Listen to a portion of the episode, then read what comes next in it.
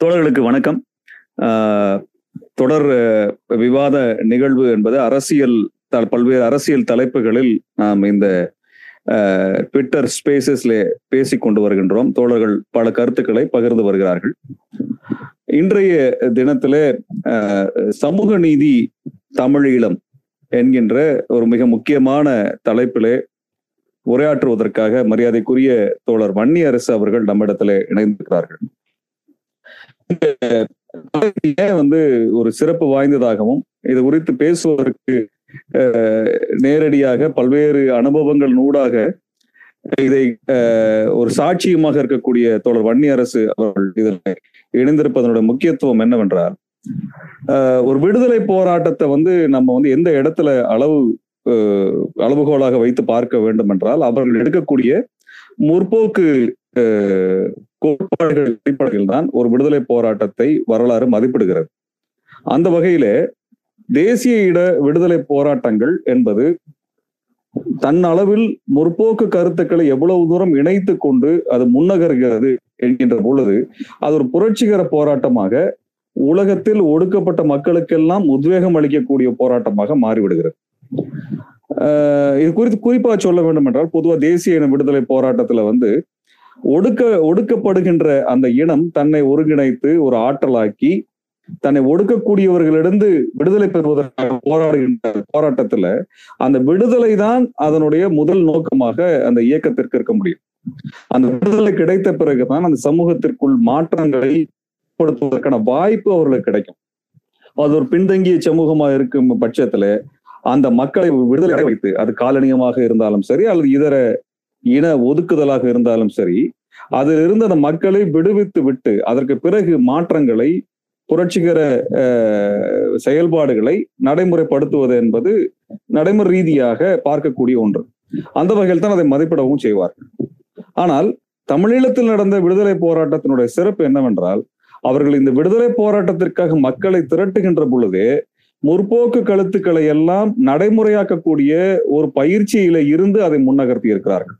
அந்த வகையிலே தமிழீழ விடுதலை போராட்டம் என்பதனுடைய தனித்துவம் என்பது சாதி ஒழித்தும் பெண் விடுதலையை முன்வைத்துமாக மக்களை அணிதிரட்டுவது என்பது நடந்தது.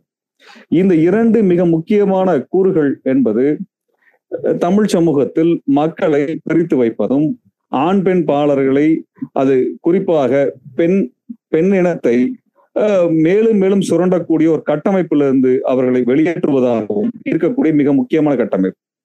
மிக முக்கியமான ஒரு பணியாக இருக்கிறது. இரண்டு வகையிலும் அதாவது தமிழர்களை சாதியாக பிரித்து சுரண்டுவதும் மனிதர்களை ஆண் பெண் என்று பிரித்து பெண்ணை சுரண்டுவதும் என்பதும் சனாதனத்தினுடைய கோட்பாட்டினுடைய முதுகெலும்பாக இருக்கிறது.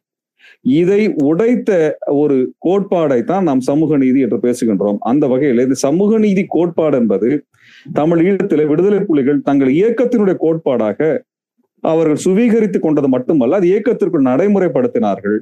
தங்களால் விடுவிக்கப்பட்ட பகுதிகளில் சிங்கள ஆக்கிரமிப்பிலிருந்து விடுவிக்கப்பட்ட விடுவிக்கப்பட்ட பகுதிகளில் இந்த சமூக நீதியை அவர்கள் நடைமுறைப்படுத்த ஆரம்பித்தார்கள். அது மிக விரிவாக ஆய்வுக்கு எடுக்கப்பட்டிருக்கிறது. இது குறித்தான ஆய்வுகள் நடத்தப்பட்டிருக்கின்றன. இப்படியாக இந்த பகுதிகளில் சாதியை ஒழித்து ஆண் பெண் சம சமமாக இருக்கக்கூடிய பெண் உரிமையை முன்னெடுத்து இயக்கத்திற்குள்ளாக அந்த மாற்றங்களை கொண்டு வந்து சமூகத்திற்குள்ளாகவும் அந்த மாற்றத்தை கொண்டு வந்து ஒரு பெரும்பணியை அவர்கள் போரின் ஊடாகவும் அதை சாத்தியப்படுத்தியது என்பது மிக பெரும் ஒரு சிறப்பு வாய்ந்த வரலாறு. இந்த சிறப்பு வாய்ந்த ஒரு பணியை விடுதலை புலிகள் சாத்தியமாக்கி கொண்டிருக்கக்கூடிய அந்த காலகட்டத்தில் அவர்களோடு பல்வேறு காலகட்டங்களில் இணைந்தும் அவர்களுக்கு தேவைப்படக்கூடிய பல்வேறு பங்களிப்பினை செய்தும் வந்து அதனுடைய சாட்சியமாக இருக்கக்கூடிய தோழர் வன்னியரசு அவர்கள் நம்ம இடத்துல இன்று இணைந்திருக்கிறார்கள். விடுதலை சிறுத்தைகள் கட்சியினுடைய ஆற்றல் மிகு செயல் வீரர் விடுதலை சிறுத்தைகள் கட்சியினுடைய துணை பொதுச் செயலாளராக இருக்கக்கூடிய தோழர் வன்னியரசு அவர்கள் தமிழ்நாட்டினுடைய பல்வேறு போராட்ட களங்களிலே முன்னணியில் இருக்கக்கூடிய தோழர் சமரசம் இல்லாமல் தமிழர்களுடைய தமிழ் தேசிய கோரிக்கைகளை உரத்து பேசக்கூடிய தோழர். அவர் இந்த அனுபவங்களை நான் நேரில் பார்த்த அனுபவங்களை அவரோட உரையாடிய அனுபவங்களை தொடர்ச்சியாக இவர்களோடு இந்த கடந்த இருபது முப்பது ஆண்டுகளாக அரசியல் ரீதியாக ஏற்பட்ட பல்வேறு அனுபவங்களை நம்ம இடத்துல பகிர இருக்கிறார்கள். அந்த வகையில இந்த அமர்வு என்பது இந்த இந்த அனுபவங்களை பகிர்வதற்குரிய ஒரு சிறப்பு வாய்ந்த அமர்வாக இன்று அமைந்திருக்கிறது. விடுதலை போராட்டங்களை குறித்து குறிப்பாக போராளிகளை குறித்து போராட்ட தன்மையை குறித்து உலகெங்கிலும் அவதூறுகள் என்பது ஆதிக்க சக்திகளால் எப்பொழுது பரப்பப்பட்டு கொண்டிருக்கின்றன.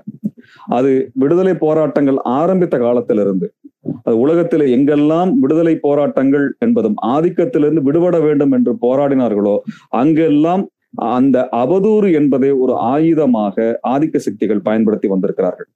இந்த போராட்டம் என்பது எப்பொழுதும் விடுதலை போராட்டம் என்பது தங்களது போராட்டத்தின் மீது சுமத்தப்படுகின்ற அந்த அவதூறையும் எதிர்த்து போராடக்கூடிய ஒரு நெருக்கடியில் தான் எந்த விடுதலை போராட்டங்களும் உலகெங்கிலும் நடந்திருக்கின்றன. அந்த வகையில் தான் தமிழீழ விடுதலை போராட்டம் என்பது பல்வேறு அவதூறுகளை அது சிங்கள பேரினவாதத்தாலும் இந்தியாவில் இருக்கக்கூடிய ஆதிக்க அரசியலாக இருக்கக்கூடிய இந்திய பார்ப்பனியத்தினாலும் சர்வதேச அளவில் இருக்கக்கூடிய சுரண்டல் அமைப்பாக இருக்கக்கூடிய ஏகாதிபத்தியத்தாலும் தொடர்ச்சியாக கட்டமைக்கப்பட்டிருக்கின்றன. இந்த அவதூறு என்பது விடுதலை புலிகள் மீது மட்டுமல்ல இந்தியாவிற்குள் இயங்கக்கூடிய பல்வேறு மக்கள் உரிமைக்காக போராடக்கூடிய இயக்கங்கள் அமைப்புகள் தனிநபர்கள் செயல்பாட்டாளர்கள் சிந்தனையாளர்கள் உலகெங்கிலும் இருக்கக்கூடிய விடுதலை போராட்டங்கள் என்று பலருக்கும் இது போன்ற அவதூறுகள் என்பது திட்டமிட்டு ஆதிக்க சக்திகளால் கட்டியெழுப்பப்பட்டிருக்கின்றன. இவ்வாறு பார்த்தோம் என்றால் அது கடந்த நூற்றாண்டில் லெனினில் ஆரம்பித்து விடுதலை புலிகள் வரை அந்த நூறு ஆண்டுகளில் இந்த அவதூறு பிரச்சாரத்திற்கு உட்படாதவர்கள் என்று எவரையும் விட்டுவிட முடியாது. அனைத்து போராட்ட களங்களில் பங்கெடுக்க பங்கெடுத்த அனைவருக்கும் இந்த அவதூறு தான் மிக பெரும் ஆயுதமாக அரசு பயன்படுத்தி இருக்கிறது ஆதிக்க சக்திகள் பயன்படுத்தி இருக்கிறது ஏகாதிபத்தியம் பயன்படுத்தி இருக்கிறது காலனி ஆதிக்கங்கள் பயன்படுத்தி இருக்கின்றன அது நெல்சன் மண்டேலாவிற்கும் அதுவாகத்தான் இருந்திருக்கிறது மால்கம் எக்ஸிற்கும் இதுவாகத்தான் அமைந்திருக்கிறது. பிடல் காஸ்டோவாக இருந்தாலும் சரி செகுவேராவாக இருந்தாலும் சரி மாவோவாக இருந்தாலும் சரி அல்லது உலகத்தில் நீங்கள் போற்றக்கூடிய எந்த விடுதலை போராட்ட வீரராக இருந்தாலும் சரி அவர் மீது அவதூறு என்பது கட்டமைக்கப்பட்டிருக்கிறது. அந்த இயக்கங்கள் கட்டமைக்கப்பட்டிருக்கிறது. அது யாரால் கட்டமைக்கப்பட்டிருக்கிறது என்றால் அந்த விடுதலைக்கு எதிராக இருக்கக்கூடியவர்கள் அந்த ஆதிக்கத்தினால் லாபம் அடையக்கூடியவர்களாக இருக்கக்கூடியவர்கள் அதிகாரத்தில் பங்கெடுக்கக்கூடியவர்களாக இருக்கக்கூடியவர்கள் இப்படியாக சுரண்டல் மேற்கொள்ளக்கூடியவர்கள் இவர்கள் தான் இந்த அவதூறுகளின் மூலமாக இந்த விடுதலை போராட்டத்தினை அந்த கோரிக்கையினை போராளிகளை அவர்கள் கொச்சைப்படுத்துவதும் அவர் மக்களிடத்திலிருந்து அந்நியப்படுத்துவதற்கான முயற்சியை செய்து வந்திருக்கிறார்கள். இது உலகெங்கிலும் நடந்து வந்திருக்கக்கூடிய ஒன்றுதான். தந்தை பெரியார் எதிர்கொள்ளாத அவதூறு என்பது கிடையவே கிடையாது. அப்படியான ஒரு அவ்வளவு அவ்வளவு மிகப்பெரிய ஒரு பட்டியலை அவரை அவரை நோக்கியான அவதூறு பட்டியல் என்பது கட்டமைக்கப்பட்டது. இதை எல்லாம் கடந்துதான் நாம் இந்த சமூக நீதி போராட்டத்தை இந்த மண்ணிலே மேற்கொண்டு வருகின்றோம். நம்மிலே இங்கு இயங்கக்கூடிய பலரும் இது போன்ற அவதூறுகளை எதிர்கொண்டுதான் இயங்கி வருகின்றோம். ஆக அவதூறு என்பது இந்த அரசியல் பின்னி பிணைகின்ற இடத்திலே யாருடைய லாபத்திற்காக இந்த அவதூறு மேற்கொள்ளப்படுகிறது என்பதை நாம் கவனித்து அதை விளக்கி எது தூய்மையானதோ அதை எடுத்து முன்னகர வேண்டிய பொறு பெரும் பொறுப்பு நம் அனைவருக்கும் இருக்கிறது தோழர்களே. அந்த வகையில அந்த அவதூறு அரசியல் என்பது இந்துத்துவ சக்திகளினுடைய மிகப்பெரிய ஆயுதமாக இருக்கிறது.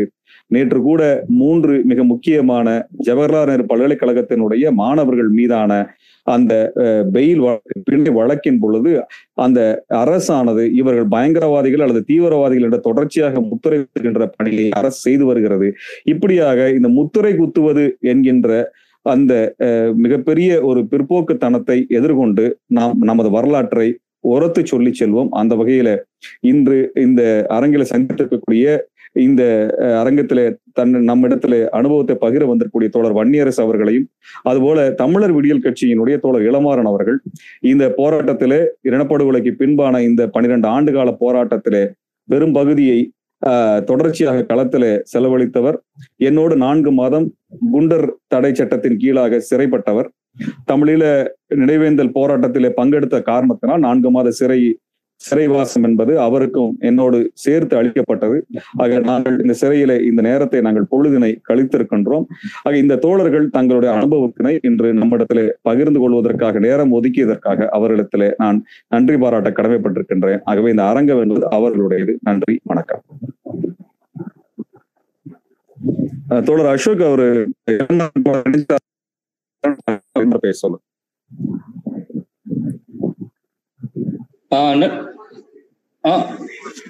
நன்றி தோழர். தோழர் கேக்குதுங்களா? கேக்குது தோழர். நீங்க அவர் இருந்தா பேச சொல்லுங்க. அஹ், இளமரம் தோழர் வந்தாலும் பேச சொல்லுங்க. கேட்கலையா தோழர் கேட்கலையா கேக் ஹலோ. தோழர். இளமரம் தோழர். கே- வணக்கம் தோழர். வணக்கம் தோழர். இளமாறன் பேசு. வணக்கம் வணக்கம் தோழர். வணக்கம் தோழர். வணக்கம் தோழர். கேக்குது கேக்குதுங்களா? கேக்குது மகிழ்ச்சி தோழர். ஆ ஒரு நிமிஷம் தோழர். தோழர் திருமுருகன் காந்தி அவர்களுக்கு நன்றி. அடுத்ததாக நம்முடைய தோழர் தமிழர் விடியல் கட்சியின் ஒரு மாநில ஒருங்கிணைப்பாளர் தோழர் இளமாளர் அவர்கள் இணைந்துள்ளார். தோழர் இளமாறன் அவர்கள் நீண்ட காலமாக சொல்லப்போனால் பத்தாண்டுகளுக்கு மேலாக தமிழ் தேசிய அரசியல் களத்தில் ஆஹ் அரசியல் களத்தில் செயல்பட்டு வருகின்றார். ஆஹ் நாம் த- நாம் தமிழர் கட்சியில் செயல்பட்டு வந்த போதும் பிற்பாடு ஆஹ் தமிழர் விடியல் கட்சி என்பது தனி கட்சியை ஆரம்பிப்பதற்கும் ஆஹ் தோழர் அவர்கள் முக்கிய பங்காற்றியுள்ளார். ஆஹ் தொடர்ச்சியாக ஆஹ் வருடந்தோறும் ஆஹ் மே மாதத்தை ஆஹ் ஆஹ் இனப்படுகொலை மாதமாக அறிவித்து தோழர் அவர்கள் இனப்படுகொலை மாதத்தை இது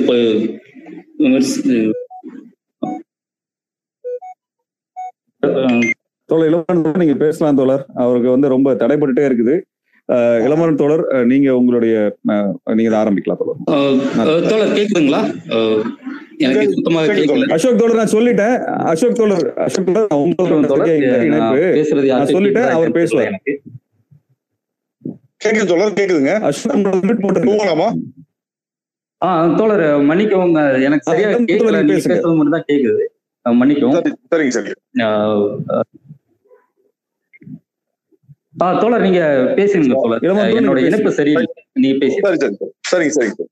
ஆஹ், சமூக நீதி தமிழீழம் சாதி ஒழிப்பை சாத்தியமாக்கிய போராளிகள் என்ற இந்த ஆஹ், ட்விட்டர் ஸ்பேஸ் நிகழ்வை ஏற்பாடு செய்திருக்கும் மே பதினேழு இயக்க தோழர்கள் அனைவருக்கும் மற்றும் இந்த நிகழ்வில் இங்கே இணைந்திருக்கும்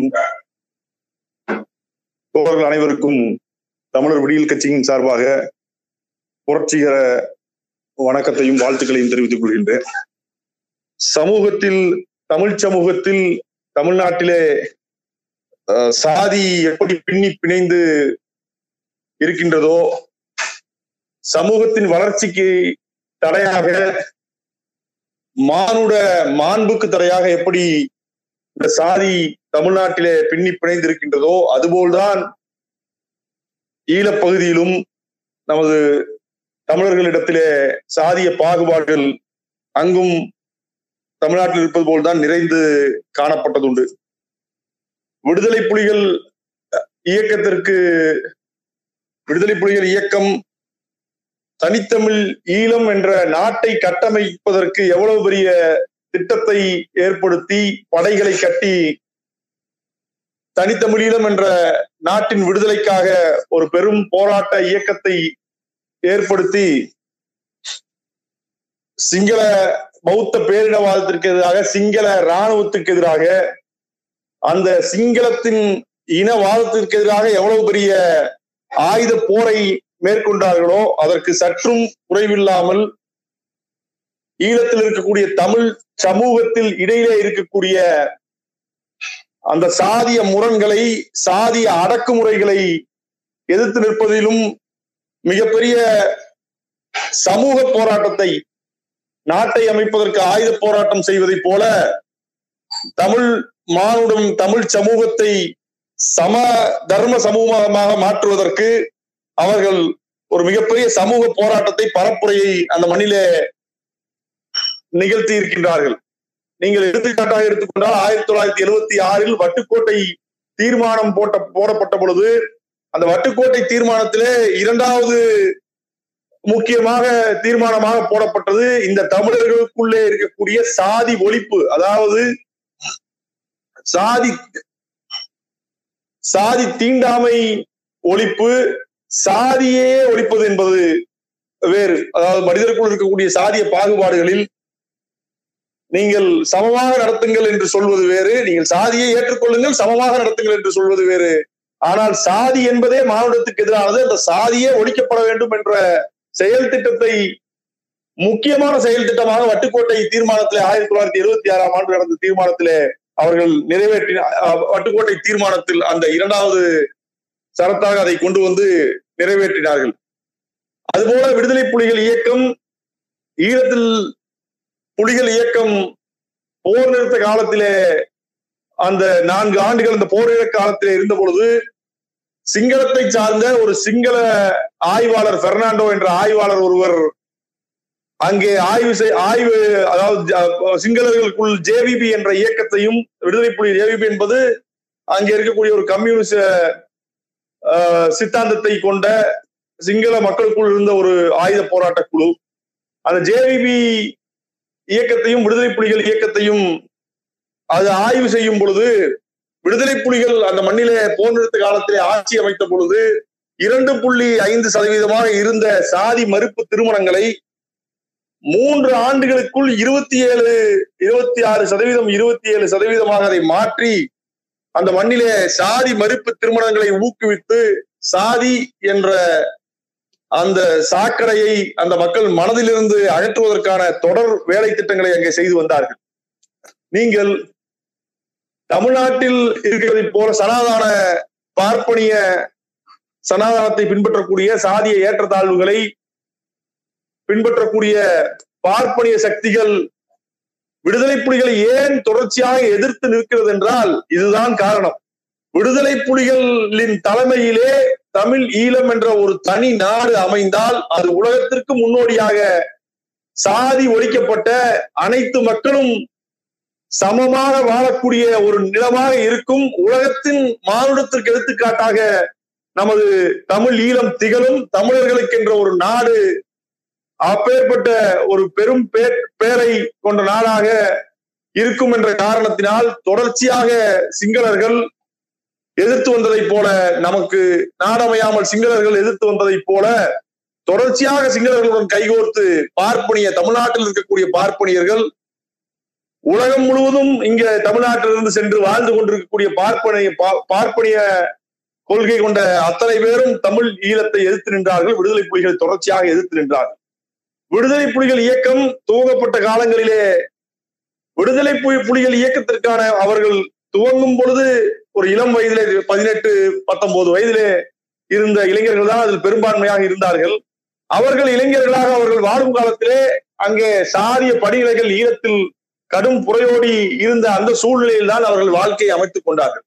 அப்படி தமிழ் தேசியத்தை நோக்கி தமிழ் ஈழத்திற்கான போராட்டத்தை நோக்கி வந்த இளைஞர்களை எல்லாம் பண்படுத்தி அவர்களுக்கு அவர்களுக்குள் இருந்த அந்த சாதிய வேற்றுமர்களை கலைந்து அவர்களை எல்லாம் இந்த நாட்டின் போராளிகளாக மாற்றிய சிந்தனையாளர்கள் விடுதலை புலிகளுக்குள் இருந்தார்கள். அந்த சிந்தனையாளர்களை அந்த சிந்தனையாளர்களுக்கு எந்த எத்தகைய தாக்கம் அவர்களுக்கு ஏற்பட்டு இந்த சாதி ஒழிப்பை செய்தார்கள் என்றால் தமிழ்நாட்டிலே விடுதலை புலிகள் துவங்கப்பட்ட காலத்திலே அங்கே இருந்த இளைஞர்கள் எல்லாம் இங்கே வந்து பயிற்சி பெற்ற பொழுது இங்கே இருக்கக்கூடிய தமிழ்நாட்டில் இருந்த திராவிட இயக்கங்களும் அப்பொழுது இருந்த தமிழ் தேசிய இயக்கங்கள் பெருஞ்சித்திரனார் பொன்பரப்பி தமிழரசன் போன்ற தமிழ் தேசிய இயக்கங்களுடன் இணைந்து அவர்கள் பணியாற்றி இருக்கின்றார்கள். தமிழ்நாட்டிலே அவர்கள் கட்டமைப்புக்கான வேலை செய்திருக்கின்றார்கள்.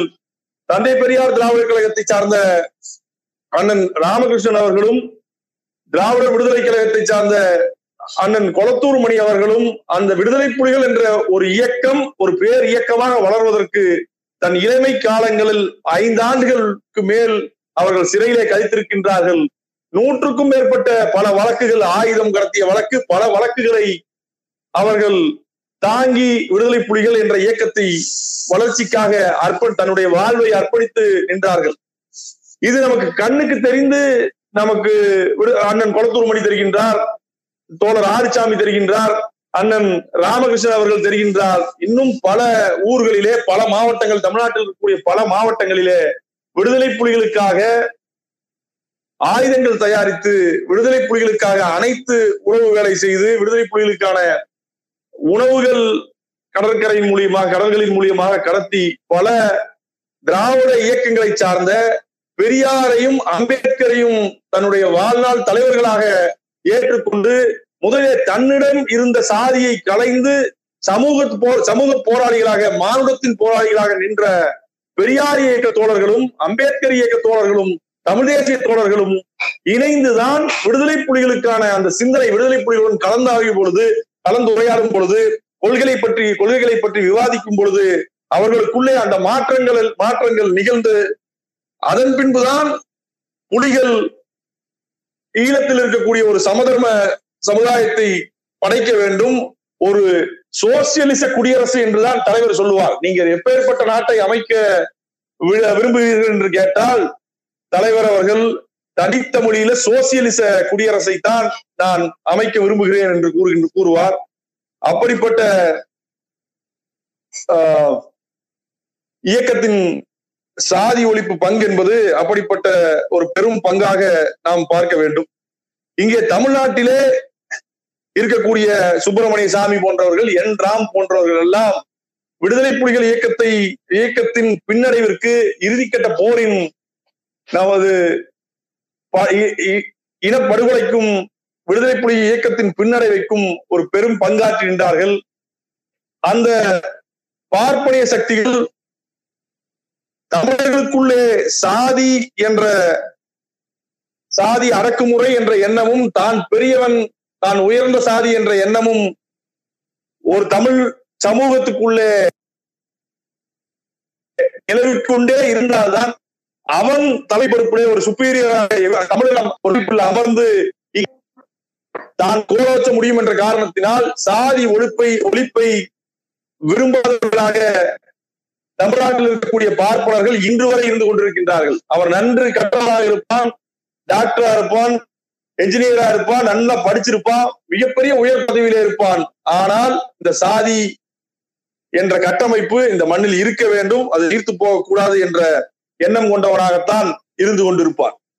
நீங்கள் தமிழ்நாட்டிலே எடுத்துக்கொண்டால் இப்பொழுது எடுத்துக்காட்டாக நானே என்னுடைய சிறு வயதிலே ஒரு பெரிய ஒரு ஒரு சாதி பின்புலத்திலே இருக்கக்கூடிய ஒரு கூட்டத்தில் இருந்தவன் தான். எனக்கு அம்பேத்கரை நான் படிக்காதவரை பெரியாரை நான் படிக்காதவரை அந்த சாதி என்னும் அந்த அந்த நச்சு கிருமி அந்த வைரஸ் என்னுடைய மூளைக்கும் இருந்தது. அதனால் இளைஞர்களை நாம் சாதியற்ற இளைஞர்களாக மாற்ற வேண்டிய தேவை இருக்கின்றது. அவர்களுக்கு நாம் கற்றுக் கொடுக்க வேண்டியது தந்தை பெரியாரையும் அண்ணல் அம்பேத்கரையும் அங்கே சாதியை ஒழித்து நமது கண்முன்னே தனித்தமிழில நாட்டில் சாதிய பாகுபாடற்ற ஒரு சமத்துவ மண்ணாக அந்த போர் நிறுத்த காலத்திலே அந்த மண்ணை கட்டியமைத்த தலைவர் பிரபாகரன் அவர்களும் நமது இளைஞர்களுக்கு சாதி ஒழிப்பில் எடுத்துக்காட்டாக இருக்கின்றார்கள். அவர்களின் சிந்தனையை நாம் இளைஞர்களிடத்திலே தொடர்ச்சியாக எடுத்துச் செல்ல வேண்டிய தேவை இருக்கின்றது. தமிழ்நாட்டிலே சாதியை கூர்மைப்படுத்த பாரதிய ஜனதா போல போன்ற வலதுசாரி இயக்கங்களும் தமிழன் என்பதையே நீ என்ன சாதி என்று சொல் அப்பொழுதுதான் நீ தமிழனா இல்லையா என்று சொல்வேன் என்று ஒரு அடிப்படைவாத தமிழ் தேசியம் பேசுகின்ற சில இயக்கங்களும் சாதியை குடி என்று கூறிக்கொண்டு அந்த சாதி அந்த சாதியை நீ பேருக்கு பின்னால் போடு அதுதான் உனக்கு பெருமை என்று கூறிக்கொண்டு சில ப- சில மடையர் கூட்டம் தமிழ் தேசியம் என்ற பெயரில் தமிழ் தேசியத்தை தமிழ்நாட்டிலே கொச்சைப்படுத்திக் கொண்டிருப்பதை நாம் பார்த்துக் கொண்டிருக்கின்றோம். தலைவர் பிரபாகரன் பெயரை வைத்து தலைவர் பிரபாகரன் பெயரை வைத்துக் கொண்டு விடுதலை புலிகள் விடுதலை புலிகளை பற்றி பேசிக்கொண்டே இந்த சாதியையும் தமிழ் இளைஞர்களுக்குள்ளே திணிக்கும் வேலையை தொடர்ச்சியாக சில ஆண்டுகளாக அவர்கள் தொடர்ச்சியாக செய்து வருவதை நான் பார்க்கின்றோம். இதையெல்லாம் தடுத்து நிறுத்த வேண்டிய தேவை சமூக தேவை சமூக கடமை நமக்கு இருக்கின்றது. நாம் மேம்போக்காக தமிழர்கள் நாம் தமிழர்கள் என்று பேசிக் கொண்டிருப்பது நமக்கு ஒருபோதும் நம்முடைய சமூகத்தின் வளர்ச்சிக்கு பயன் தராது. சா- தமிழனுக்குள்ளே இருக்கக்கூடிய சாதிய வேற்றுமைகளை களைந்து சாதியற்ற ஒரு தமிழ் சமூகம் தமிழை தமிழ் மொழியை தனது உயிராக ஏற்றுக்கொண்டு செயல்படுகின்ற மானுடத்தை மனிதத்தை போற்றி மொழியினால் மனிதனை பிரிக்காமல் மொழியினால் மனிதனிடத்திலே வன்மத்தை கக்காமல் மொழி வேறுபாட்டால் நீ என் நாட்டில் வாழ தகுதியற்றவன் நீ வெளியே போ என்று கூறும் அந்த வக்கர புத்தி இல்லாத தமிழ் சமூகத்தை தமிழ் இளைஞர் கூட்டத்தை பறக்க வேண்டிய படைக்க வேண்டிய தேவை நமக்கு இருக்கின்றது. அந்த இளைஞர்களுக்கு முதலில் நாம் போதிக்க வேண்டியது தந்தை பெரியாரை அண்ணல் அம்பேத்கரை தலைவர் பிரபாகரன் சிந்தனைகளை நாம் அவர்களுக்கு போதிக்க வேண்டி உள்ளது.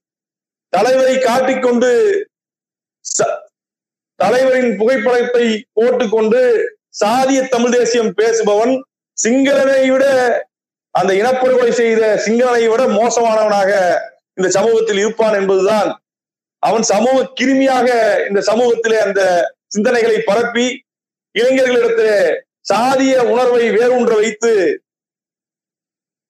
அதன் மூலமாக தன்னுடைய அரசியல் லாபத்தை பெறக்கூடிய திட்டங்களை திட்டங்களை தான் செயல்படுத்துவார்களே ஒழிய தமிழ் சமூகத்துக்கான நன்மையோ தமிழ் சமூகத்தின் உயர்வோ தமிழர் தமிழர்களின் பொருளாதார வளர்ச்சியோ சமூக வளர்ச்சியோ சிந்தனை வளர்ச்சியோ எதற்கும் அது போன்ற சாதிய தமிழ் தேசியம் மற்றும் சாதி கட்சிகளோ அ- எதுவும் பயன்படாது என்பதுதான் என்னுடைய கருத்தாக இருக்கின்றது.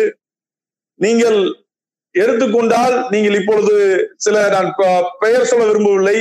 சில நான் அந்த அஹ், வீர படுகொலைக்கு பிறகு நான் ஒரு கட்சியில் இணைந்து அந்த தமிழ் தேசியம் என்ற போர்வையில இருக்கின்ற கட்சி தான் அதுவும். அந்த கட்சியில இணைந்து நான் பணியாற்றி கொண்டிருந்த பொழுது அந்த கட்சியில இருக்கக்கூடிய அந்த முன் முன்னணி தலைவர்களாக முன்னணி தோழர்களாக முன்னணி களப்பணியாளர்களாக முன்னணி தலைவர்களாக அதில் இருந்த பல பேர் சாதிய வன்மத்தோடு மற்ற தோழர்களை சாதிய வன்னி வன்மத்தோடு பேசியதை என் காதால் நான் கேட்டிருக்கின்றேன். அவர்கள் பெயருக்கு பின் நீ சாதி போட வேண்டும் என்று சுற்றி கொண்டிருக்கின்ற கூட்டங்களில் அவர்களும் ஒருவர்தான். அது எந்த விதத்திலும் நமது சமூகத்திற்கு தமிழ் சமூகத்திற்கோ தமிழ்நாட்டிற்கோ தமிழர்களின் வளர்ச்சிக்கோ அது போன்ற இயக்கங்கள் நீங்கள் சாதியை வைத்துக் கொண்டு சாதியை மனதிலே சுமந்து கொண்டு சாதிய சிந்தனைகளை உங்கள் மூளையிலே வைத்துக் கொண்டு நீங்கள் அரசியல் பேசினால் எந்த ஒரு வளர்ச்சிக்கும் அது உதவாது என்பதுதான் என்னுடைய கருத்து. அதனால் தோழர்கள் நாம் இப்பொழுது இந்த விஞ்ஞான வளர்ச்சியிலே டெக்னாலஜிகளின் வளர்ச்சியிலே நாம் இப்போ இந்த ட்விட்டர் ஸ்பேஸ் போன்ற பல தளங்கள் நமக்கு ஏற்பட்டிருக்கின்றது. நாம் இது போன்ற தொடர் கூட்டங்களை தொடர் இதன் மூலியமாக ஒருங்கிணைத்து நாம் இந்த சாதி ஒழிப்பையும் மானுட மானுட சாதி ஒழிப்பையும் தமிழ் சமூகத்தின் வளர்ச்சியையும் தமிழர்கள் மீது ஏவப்பட்டிருக்கின்ற தமிழர்களை பிரித்தாள்கின்ற சூழ்ச்சியை செய்து கொண்டிருக்கும் இந்த பார்ப்பனை சக்திகளை இங்கே இரண்டாயிரத்தி எட்டு எட்டுக்கு பிறகு திராவிடமா தமிழ் தேசியமா என்ற ஒரு சண்டையெல்லாம் இங்கே உளவுத்துறை உருவாக்கிட்டு இருக்கின்றது அது மட்டும் இல்லாமல் ஈழத்தமிழர்களை வைத்து இப்பொழுது தந்தை பெரியாரை திட்டுவது இங்கே இருக்கின்ற திராவிடம் திராவிட கலைஞருடைய ஆதரவாளர்கள் திராவிட முன்னேற்ற கழகத்தின் ஆதரவாளர்கள் என்ற பெயரிலே ஒரு கூட்டத்தை வைத்து தலைவர் பிரபாகரனை கொச்சைப்படுத்துவது விடுதலை புலிகளை கொச்சைப்படுத்துவது போன்ற செயல்களில் இறங்கி நாம் எல்லாம் ஒன்று கூடி நின்று நாம் எதிர்த்து நிற்கின்ற தந்தை பெரியாரின் போராட்டத்தின் காரணமாக த- தோழர் பெருஞ்சித்திரனாரின் சிந்தனைகள் போராட்டத்தின் காரணமாக தமிழ்நாட்டிலே ஏற்பட்டிருக்கின்ற இந்த இடதுசாரி சிந்தனையை வலதுசாரிகளை பாரதிய ஜனதா போன்ற வலதுசாரி இயக்கங்கள் தமிழ்நாட்டில் வேரூன்றாமல் இருப்பதற்கான வேலைகளை தொடர்ச்சியாக பல நூறு ஆண்டுகளாக நாம் செய்து வந்திருக்கின்றோம். நாம் திராவிட இயக்கங்களும் தமிழ் தேசிய இயக்கங்களும் முற்போக்கு சக்திகளும் இடதுசாரி இயக்கங்களும் ஒன்று கூடித்தான் தமிழ்நாட்டிலே இந்த கட்டமைப்பு ஒரு சீன பெருஞ்சோர் போல பாரதிய ஜனதா கட்சியினால் என்ன எத்தனை திட்டத்தை போட்டு எத்தனை செயல்பாடுகளை கொண்டு வந்தாலும் அவர்களால் வெற்றி பெற முடியாமல் இருப்பதற்கான காரணம் நம்முடைய ஒற்றுமை என்பதை தெரிந்து கொண்டு இரண்டாயிரத்தி இனப்படுகொலைக்கு பிறகு இரண்டாயிரத்தி இனப்படுகொலைக்கு பிறகு நமக்குள் இருக்கின்ற ஒற்றுமையை தமிழ் தேசியம் திராவிடத்தை பிரிப்பதற்கான வேலையையும் ஈழத்தமிழர்கள் வைத்து சில ஈழத்தமிழர்களில் இருக்கக்கூடிய சில இளைஞர்களை வைத்து பெரியாரை திராவிடத்தை கொச்சைப்படுத்துகின்ற வேலை பெரியாரை திட்டுகின்ற வேலை போர் நடக்கும் பொழுது அந்த இளைஞர்களுக்கு எல்லாம் ஒரு ஐந்து வயது இருந்திருக்கும். தமிழ்நாட்டிலே அரசியல் சூழ்நிலை என்ன? தமிழ்நாட்டிலே எத்தகைய அடக்குமுறையிலே தமிழர்கள் இருந்தார்கள். நம்முடைய வளங்கள் எல்லாம் பறிக்கப்பட்டு யாரிடத்துல இருந்தது? பார்ப்பனரிடத்திலே இருந்தது. நமக்கான அதிகாரமற்ற நிலையிலே நாம் இருந்தோம். நமது நமது அரசாங்க வேலைகள் தொண்ணூறு சதவீதத்திற்கு மேல் பார்ப்பனிடத்திலே இருந்தது. சமூகத்திலே இரண்டு சதவீதம் இருந்த பார்ப்பனன் தொண்ணூத்தி எட்டு சதவீதம் அனைத்து உரிமைகளையும் வளங்களையும் பறித்துக் கொண்டு தமிழ்நாட்டிற்குள்ளே தமிழின் பூர்வ குடி மக்களை தமிழர்களை நம்மை அடிமையாக வைத்திருந்தான். அதையெல்லாம் உடைத்து இன்று நீங்களும் நானும் இந்த கணினியை பயன்படுத்துவது இந்த அலைபேசியை பயன்படுத்துவது ஒரு என்ஜினியராகவோ டாக்டராகவோ ஒரு பிற்படுத்தப்பட்ட சமூகத்தை சார்ந்தவன் ஒரு தாழ்த்தப்பட்ட சமூகத்தை சார்ந்த இளைஞர்கள் நாம் எல்லாம் ஒன்று கூடி நின்று இன்று அரசியல் பேசுவதற்கான காரணம் என்னவென்றால் தந்தை பெரியார் என்ற ஒரு பெருமகனும் திராவிட இயக்கங்களை சார்ந்த தோழர்களும் பொன்பரப்பி தமிழரசன் போன்ற தோழர்கள் இந்த மண்ணிலே விதைத்து சென்ற சிந்தனைகளும் தான் நம்மை இந்த நிலையை கொண்டு வந்து நிறுத்தி இந்த சாதி ஒழிப்பை பற்றி நாம் பேச வேண்டிய பேசிக்கொண்டிருக்கின்ற இந்த நிலைக்கு நாம் இருக்கின்றதற்கு காரணம் நாம் ஒரு விடுதலை உணர்வோடு இந்த சமூகத்திலே இயங்குவதற்கு காரணம் சாதிய பாகுபாடு அற்ற தமிழ் சமூகம் இந்த மண்ணிலே வளர வேண்டும் என்று நாம் நினைப்பதற்கு காரணமாக அந்த முன்னோர்களுடைய போராட்டங்கள் அனைத்தும் சுயநலமற்று அவர்கள் போராடிய போராட்டங்கள் சுயநலமற்று அவர்கள் இந்த மண்ணிலே செய்த பரப்புரைகள் இந்த மண்ணிலே விதைத்து சென்ற சிந்தனைகளின் காரணமாக நாம் இப்பொழுது ஓரளவிற்கு இந்த பார்ப்பனர்களுக்கு நாம் சண்டையிட்டு நாம் ஒரு ஒரு படிநிலை ஒரே ஒரு படிநிலை நாம் உயர்ந்திருக்கின்றோம். நம்மை வீழ்த்துவதற்கான அனைத்து வேலைகளையும் திட்டங்களையும் பார்ப்பனர்கள் இந்திய உளவுத்துறையை வைத்து தமிழர்களை வீழ்த்தக்கூடிய தமிழர்களில் இருக்கக்கூடிய ஒற்றுமையை சிதைக்கக்கூடிய வேலைகளை தொடர்ச்சியாக செய்து கொண்டிருக்கின்றார்கள். இதையும் நாம் எதிர்த்து நிற்க வேண்டிய தேவை இருக்கின்றது. அதை தொடர்ச்சியாக இந்த இது போன்ற முற்போக்கு மேற்பதிகள் இயக்கம் மற்றும் அனைத்து முற்போக்கு இயக்கங்களுடன் சேர்ந்து தமிழர் விடியல் கட்சி செய்யும் என்பதை கூறிக்கொண்டு தமிழர்களுக்குள்ளே இந்த தேர்தல் முடிந்த பிறகு ஒரு ஆதிக்க சாதியினால் நமது நீ எப்படி என் இடத்தில் வந்து ஓட்டு கேட்கலாம் என்று கூறி தமிழ்நாட்டிலே ஒரு இளைஞர்களை அடித்து கொலை செய்கின்ற சம்பவங்களை எல்லாம் நாம் பார்த்திருக்கின்றோம். அந்த இடத்திலே நாம் நின்று தமிழர்களுக்குள்ளே சண்டை நடந்து விட்டது. மேம்போக்காக பேச வேண்டிய விஷயம் எல்லாம் அது அது அல்ல. அது நாம் யார் அந்த இடத்திலே பாதிக்கப்பட்டு நிற்கின்றார்களோ அவர்கள் உடன் நின்று ஓங்கி குரல் கொடுத்து எவன் ஆதிக்கை சாதி எந்த ஆதிக்கை சாதியை சேர்ந்தவன் அந்த வேலையை செய்தானோ அவனுக்கான தண்டனையை பெற்றுத்தர வேண்டிய தேவை நமக்கு இருக்கின்றது. அந்த இடத்திலே நாம் இந்த தமிழ் அந்த இடத்திலே நாம் பேருக்கு பின்னால் பேரை பெயருக்கு பின்னால் நீ சாதியை போட்டுக்கொள். அப்பொழுதுதான் நீ தமிழர் என்று தெரிவாய். அப்பொழுதுதான் உன் குடி தமிழ் குடி என்று பேசிக் கொண்டிருக்கின்ற நான் நடுநிலையாக பேசுகின்றேன். நான் மேம்போக்காக பேசுகின்றேன் என்று கண்டனை அறிக்கை கூட விடாமல் இருக்கின்ற தலைவர்களைப் போலெல்லாம் போராட்ட சக்திகளாக சமூகத்தில் இருந்து கொண்டிருக்கக்கூடிய நாம் செயல்பட முடியாது. நாம் தொடர்ச்சியாக இந்த மண்ணிலே நடக்கின்ற தமிழ்நாட்டிலும் நடக்கக்கூடிய தமிழ்நாட்டிலே இருக்கின்ற இந்த சாதிய அடக்குமுறைகளை சாதிய ஒடுக்குமுறைகளை இந்த சாதிய வன்மத்தை சனாதான பார்ப்பனியத்தை அளிக்கின்ற வேலையிலே மக்களின் மூளையிலிருந்து அதை அகற்றுகின்ற வேலையிலே நாம் தொடர்ச்சியாக ஈடுபடுவோம் என்று கேட்டுக்கொண்டு இந்த ஸ்பேஸில் என் கருத்துக்களை கூறுவதற்காக எனக்கு வாய்ப்பளித்த மேற்பதினேழு இயக்க தோழர்களுக்கு நன்றி தெரிவித்து விடைபெறுகின்றேன். நன்றி. தோழர் நன்றி தோழர். ஒரு சிறப்பான உரை. தோழர் இளமாறன் பத்தி இன்னொரு தகவலை சேர்த்து சொல்லணும். தோழர் இளமாறனுடைய உண்மையான பெயர் வந்து வீட்டுல வைத்த பெயர் வந்து அவங்க அப்பா வைத்த பெயர் வந்து ஜெகன். ஜெகன் என்பது எந்த இதுல வச்சாங்க அப்படின்னா அன்று ஈழத்துல நடந்த அந்த குட்டிமணி ஜெகன் படுகொலை என்பது மிகப்பெரிய ஒரு கொந்தளிப்பை தமிழ்நாட்டிலே ஏற்படுத்திய காலகட்டம் அது. அதில் அந்த கொள்ளை படுகொலை செய்யப்பட்ட ஜெகன் நினைவாகத்தான் அவருக்கு ஜெகன் என்ற பெயர் வைக்க வைக்கப்பட்டது. அவர் தந்தையார் திமுகவிலே மிக முக்கிய ஒரு பொறுப்பில் இருக்கக்கூடிய ஒரு மூத்த உறுப்பினர்.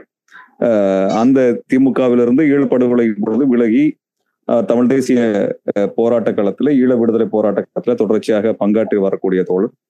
ஆஹ் ஆகவே இந்த தகவலை பகிர்ந்து இதற்கு அடுத்தபடியாக ஆஹ் வன்னியரசு அவர்களை உரையாற்ற அன்போடு அழைக்கின்றேன். தொடர் வன்னியரசு அவர்கள் விடுதலை புலிகளோடு நேரடியான பல்வேறு அவர்களுடைய நகர்வுகளை அரசியல்களை நேரடியாக பார்ப்பவர் பல்வேறு அனுபவத்தை கொண்டவர்.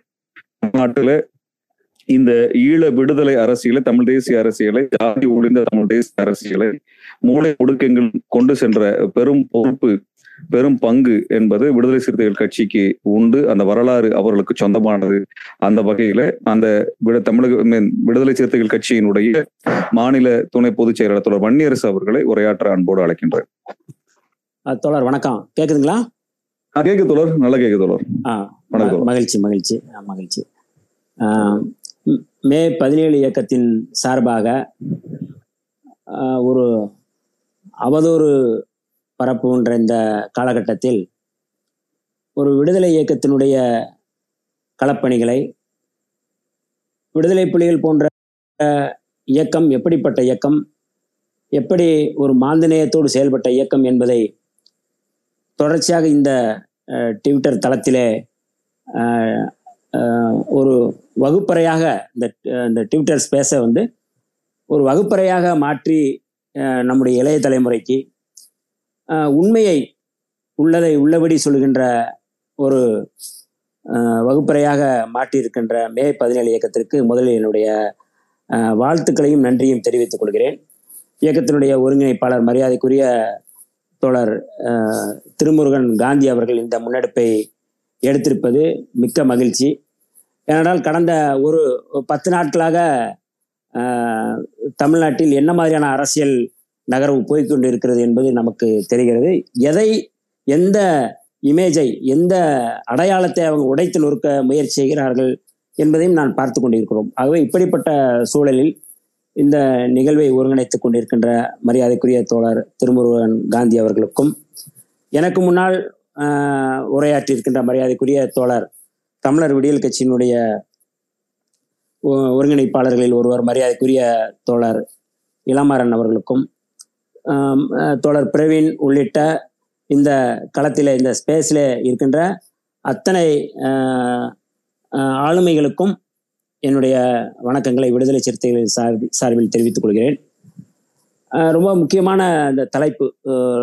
அதுவும் விடுதலை புலிகளுடைய அந்த களம் அதை சாதி ஒழிப்பை சாத்தியமாக்கிய விடுதலை புலிகள் அல்லது போராளிகள் அப்படிங்கிறத வச்சு நம்ம வந்து இந்த உரையாடல் இன்னைக்கு தொடங்கியிருக்கிறோம். இது ஒரு இந்த ஒரு- நான் ஏற்கனவே சொன்னது போல ஒரு பத்து நாட்களாக பத்து நாட்களுக்கு மேலாக மிக மோசமாக விடுதலை புலிகளையும் விடுதலை புலிகள் தலைவர் மேதகு பிரபாகரன் அவர்களையும் அந்த இயக்கத்தினுடைய பங்களிப்பையும் மிக மோசமாக கொச்சைப்படுத்தியிருப்பதை பார்க்கிறோம். நான் இந்த சட்டமன்ற தேர்தலிலே நான் வானூர் தொகுதியிலே போட்டியிட்டு வெற்றி வாய்ப்பை இழந்தேன். அப்பொழுது நிறைய தோழர்கள் என்னோடு உரையாடிய தோழர்கள் மிகவும் வருத்தப்பட்டு வருந்தி இப்படி ஆயிடுச்சு எனக்கு அப்படிங்கிற மாதிரியான எனக்கு ஆறுதலையும் ஒரு நான் இந்த இது துக்க விசாரிப்பு மாதிரியான ஒரு இது தொடர்ச்சியாக செஞ்சுட்டு இருந்தாங்க அப்போ நான் சொன்னேன் நான் வந்து அதாவது வந்து ஒரு நாட்டையே கட்டமைத்தவர் மேதகு பிரபாகரன் அவர்கள். விடுதலை புலிகள் இயக்கத்தை கால் ஒரு கால் நூற்றாண்டுக்கு மேலாக கட்டுக்கோப்பாக மிகவும் நேர்த்தியாக நேர்மையாக ஒரு அறத்தோடு தலைமையேற்று நடத்தியவர் மேதகு பிரபாகரன் அவர்கள். அந்த மக்களை பாதுகாக்க வேண்டும் என்பதற்காக முப்படைகளையும் உருவாக்கி ஒரு நாடு எப்படி இருக்குமோ அப்படி அந்த நாடினுடைய கட்டமைப்பை உருவாக்கிய மேதகு பிரபாகரன் அவர்களே நாட்டை இழந்து நிற்கிறார். நான் ஒரு தொகுதியை தான் இழந்திருக்கிறேன். ஆகவே எனக்கு தொகுதி இழந்தது வந்து எனக்கு ஒன்று வருத்தம் ஏன்னா நாடை இழ நாட்டை இழந்தது நான் நேரடியாக கண்டவன். ரெண்டாயிரத்தி எட்டு அக்டோபர் மாதம் நான் அந்த செப்டம்பர் மாதம் நான் அந்த மண்ணுக்கு கடல் வெளியே நான் போனேன்.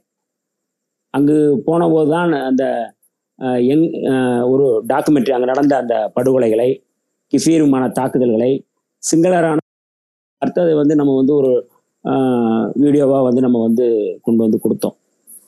அதற்கு முன்பாக எனக்கு வந்து விடுதலை புலியோடைய தொடர்பு அப்படிங்கிறது தொண்ணூற்றி ஏழில் தான் எனக்கு வந்து அவருடைய நேரடியாக தொடர்பு. எங்கள் ஊரில் நடந்த ஒரு சாதி கலவரத்தில் நானும் சிறைக்கு போனேன் மதுரை மத்திய சிறையில் இருந்தேன். அப்போ அங்கே வந்து விடுதலை புலிகளுடைய ஊடகப் பிரிவு பொறுப்பாளர் சேரலாதன் வந்து அங்கே சிறைப்பட்டிருந்தார். நான் ஆயுள் தண்டனை சிறைவாசியாக நான் தொண்ணூற்றி ஒம்போதில் வந்து அங்கே உள்ளவரோட ஒரு மூணு மூன்று ஆண்டுகள் நானும் அவரும் சேர்ந்திருந்தோம். அப்போ விடுதலை புலிகள் தொடர்பான கருத்தியல் ஒரு கோட்பாட்டு அளவில் அவங்கள்ட்ட பேச பேச நமக்கு வந்து வெறுமனே வந்து துப்பாக்கி ஏந்தி போராடுகிறவர்கள் அல்ல துப்பாக்கி இருக்கு நாங்கள் போராடுறோம் அப்படிங்கிறதெல்லாம் வந்து இல்லை அவங்ககிட்ட. ஒரு கோட்பாட்டு புரிதல் அவங்ககிட்ட இருந்துச்சு. முக்கியமாக வந்து தந்தை பெரியார் அவர்கள் மீதான கருத்தியல் வந்து அவர்கள்ட்ட ரொம்ப ஆழமாக இருந்தது. மேதகு பிரபாகரன் அவர்கள் வெறும் துவக்குகளை மட்டும் வச்சுட்டு அவர்களை வந்து நீங்கள் சுடுங்க அப்படின்னு சொல்கிற ஒரு தலைவராக இல்லை. ஒரு சிங்கள பௌத்த பேரினவாதத்திற்கு எதிராக நாம் எதற்காக நாம் வந்து போராடுறோம் அப்படிங்கிற அந்த புரிதலை உருவாக்கி இருக்கிறாரு அதுதான் ரொம்ப முக்கியமாக நான் வந்து பார்க்குறேன். நான் ரெண்டாயிரத்தி நான்காம் ஆண்டு அந்த மண்ணுக்கு நான் முதல் முதல்ல நான் ஈழத்துக்கு நான் போகும்பொழுது ஒரு வகுப்பு வந்து எடுக்கப்பட்டது. அந்த வகுப்பு வந்து மிக மிக முக்கியமான வகுப்பு அது. இந்த பெரியார் குறித்து கடவுள் மறுப்பு குறித்து சமூக நீதி குறித்து ஒரு வகுப்பு. அந்த வகுப்பு எடுத்தவர்கள் வந்து ஈரோஸ் பாலகுமாரன் என்று சொல்ல எல்லாருக்குமே தெரியும். அவர் வந்து விடுதலை புலிகள் அமைப்புல இணைஞ்சுதான் அவர் வந்து செயல்பட்டார். ஈரோஸ்ங்கிற ஒரு அமைப்பு வந்து அந்த மிக அரசியல் சித்தாந்தத்தில் ஒரு கோட்பாட்டு புரிதல் ஒரு பாலகுமாரன். எளிமையாக சும்மா சாதாரணமா சைக்கிள் சைக்கிள்ல நடந்து போகிற ஒரு ஒரு தலைவர் தான் வந்து மூத்த இருக்கிற பேர்ல தான் அவர் வந்து வச்சிருந்தாங்க. ஆனா இந்த கூட்டத்தை ஒருங்கிணைச்சது வந்து ரமேஷ் அவர் பேரு. அறிவமுது ரமேஷ் என்று சொல்வார்கள். அவர் தமிழ் பேர் வந்து இளங்கோவன் என்று பெயரை மாற்றிக்கொண்டார் அவர் தான் கடைசியா வந்து நடேசன் ஆஹ், வீரச்சாவு அடைந்த பிறகு நடேசன் அவர்களுடைய இடத்துல வந்து அந்த தமிழில க- காவல்துறை பொறுப்பாளராக வந்து மரியாதைக்குரிய அறிவமுது ரமேஷ் அவர்கள் அதாவது அறிவமுது இளங்கோவன் அவர்கள் அந்த பொறுப்புல வந்து இருந்தார். அறிவமுது அப்படிங்கிற ஒரு புத்தக கடை ஒன்று வச்சுருந்தார். கிளிநொச்சியில் எல்லா இடங்களையும் வந்து புத்தக கடை ரெண்டு மூணு இடங்கள் இருக்குது அந்த ரெண்டு மூணு கடைகளுமே இவருடைய கடைகள் தான். அறிவமுது அப்படிங்கிற பேரில் இவரே நடத்துகிற கடைகள். கட்சி அப்போ விடுதலை புலிகள் இயக்கத்தில் வந்து அப்போ கொள்கை முன்னெடுப்பு பிரிவில் வந்து அவர் இருந்தார். அப்பதான் எதுக்காக அந்த பிரிவு வச்சுருந்தாங்க அப்படிங்கிறத நான் கேட்குறேன் நான். அந்த வகுப்பில் நானும் கலந்துக்கிட்டேன் அப்போ அந்த வகுப்பில் அவர் பேசும்போது சொன்னார் எதற்கு எதற்காக கொள்கை முன்னெடுப்பு பிரிவு வச்சுருக்கிறோம் அப்படின்னா பதினாறு வயசு பதினேழு வயசு ப பசங்க கூட வந்து நான் வந்து விடுதலை புலிகள் இயக்கத்தில் வந்து சேர விரும்புகிறேன் என்னுடைய அம்மாவை கொண்டுட்டாங்க அப்பாவை கொண்டுட்டாங்க என்னுடைய வீட்டில் யாரும் இல்லை நான் அனாதையாக இருக்கிறேன் அப்படிங்கிற அந்த சோகம் அந்த நெருக்கடியில் வந்து நான் விடுதலை புலிகளை சேர்றேன் அப்படின்னு சொல்லி வந்து அங்கே வந்து சேர் அதுக்கு ஒரு பெரிய அந்த கிளிநொச்சியில் வந்து ஒரு பெரிய அரங்கம் அதாவது பெரிய ஹால் வர்றவங்க பூரா சாப்பிட்லாம். எத்தனை பேர்னாலும் வந்து உட்காந்து சாப்பிட்டுட்டு எவ்வளவு பேர் வேணாலும் வந்து அங்க வந்து இருக்கலாம். ஆனா ஆமக்கறியெல்லாம் இல்லாங்க சும்மா நார்மலான உணவு தான் அங்க வந்து பரிமாறப்பட்டது. எல்லாருமே வந்து இளைஞர்கள் தம்பிங்க எல்லாரும் அந்த அரங்கத்துல வந்து பெரிய ஒரு பெரிய டிவிடி பிளேயரு ஒரு டிவி ஒன்று இருந்தது. அந்த இதுல வந்து விடுதலை புலிகளுடைய போராட்டம் அவங்க நடத்துகிற அந்த கொரில்லா தாக்குதல் நம்ம படிக்கிற காலங்கள்ல வந்து தமிழ்நாட்டில் வந்து மூளை முடுக்கலெல்லாம் வந்து கிராமப்புறங்களில் விடுதலை புலிகள் ஆதரவாளர்கள் நம்முடைய திராவிட இயக்க தோழர்கள்லாம் வந்து அந்த டிவிடி பிளேயர்லாம் வந்து இங்கே வந்து போட்டிருக்கிறாங்க. அந்த மாதிரிலாம் நான்லாம் பார்த்துருக்கேன் நான். அதே இதை வந்து அங்கே வந்திருக்கிற தோழர்கள்ட்ட வந்து அதை வந்து போட்டு காட்டினாங்க. அந்த காட்டுவாங்க. அப்போ இந்த கொள்கை முன்னெடுப்பு பிரிவு அந்த வகுப்பில் வந்து ரொம்ப முக்கியமான என்னன்னா கோவூர் அப்படிங்கிற அந்த கேரளாவை சேர்ந்த கடவுள் மறுப்பு புத்தகம் ஒன்று எனக்கு அது எனக்கு கையில் கூட கொடுத்தாங்க.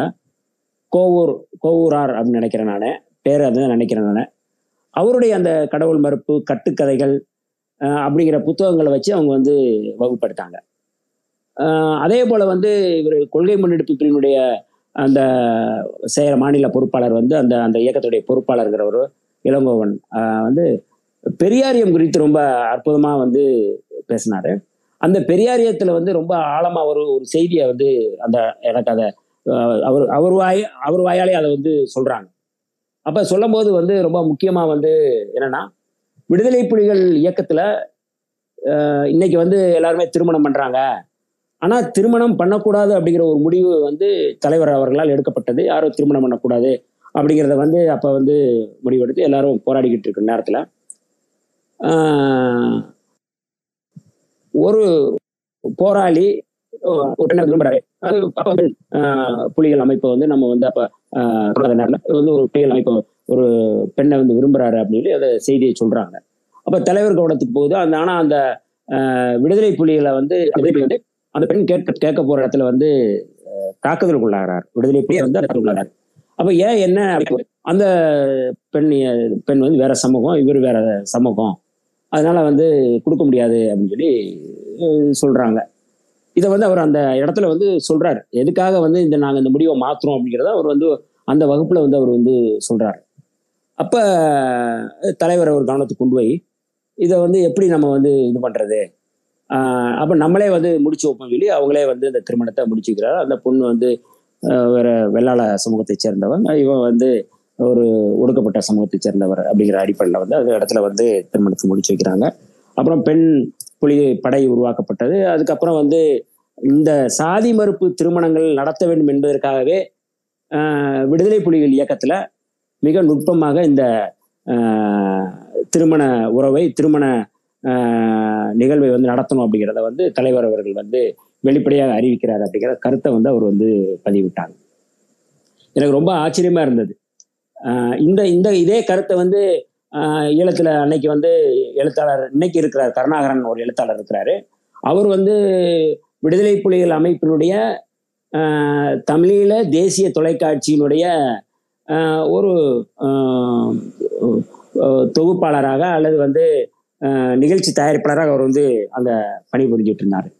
அவரோட சேர்ந்து ஒரு பத்திரிகையாளர் வந்து சத்தியமூர்த்தி அப்படிங்கிறவர் சத்தியமூர்த்தி ரெண்டாயிரத்தி எட்டு ரெண்டாயிரத்தி ஒன்பது காலகட்டத்திலே அவர் வந்து வீரச்சாவு அடைஞ்சிட்டார். அவர் ஒரு மிக நுட்பமான ஒரு பத்திரிகையாளர். அதே போல வந்து இள தமிழீழத்தினுடைய அந்த புலிகளின் குரல் வானொலி நிலையம் இருக்க அந்த வானொலி நிலையத்தினுடைய பொறுப்பாளர் அதனுடைய எடிட்டர் தவபாலன் அப்படிங்கிறவர் ரொம்ப எளிமையானவர். அவரெல்லாம் அந்த வகுப்புல வந்து கலந்துக்கிட்டாங்க அவங்க. அப்ப இந்த சாதி அப்படிங்கிறத வந்து ரொம்ப நுட்பமா வந்து அவங்க வந்து அந்த அஹ், கருத்தரங்கத்துல அந்த வகுப்புல வந்து சொன்னா சொல்லிக்கிட்டு இருந்தாங்க.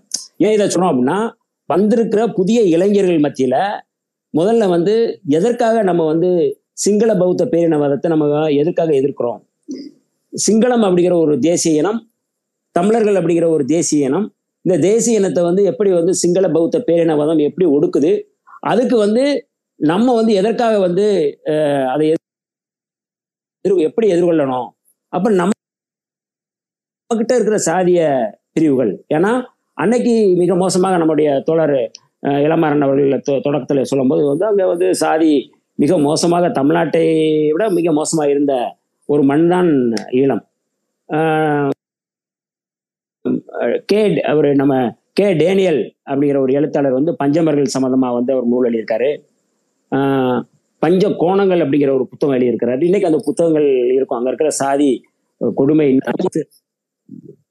நம்ம ஏன் வந்து எதிர்க்கிறோம்? ஏன் நம்ம ஒற்றுமை ஆகணும்? நம்மளாம் யாரு? நம்மளாம் தமிழர்கள் அப்படிங்கிற அந்த சாதி நுட்பத்தை எல்லாம் வந்து அவர்கள் வந்து வேறறுத்து இவர்களுக்கு கையில வந்து ஆயுதங்களை. முதல்ல வந்து ஆயுதம் கொடுப்பதற்கு முன்பு கருத்தியலை தான் வந்து அவங்க போய் கொடுக்குறாங்க. கோட்பாட்டை தான் அவங்க வந்து கொடுக்குறாங்க.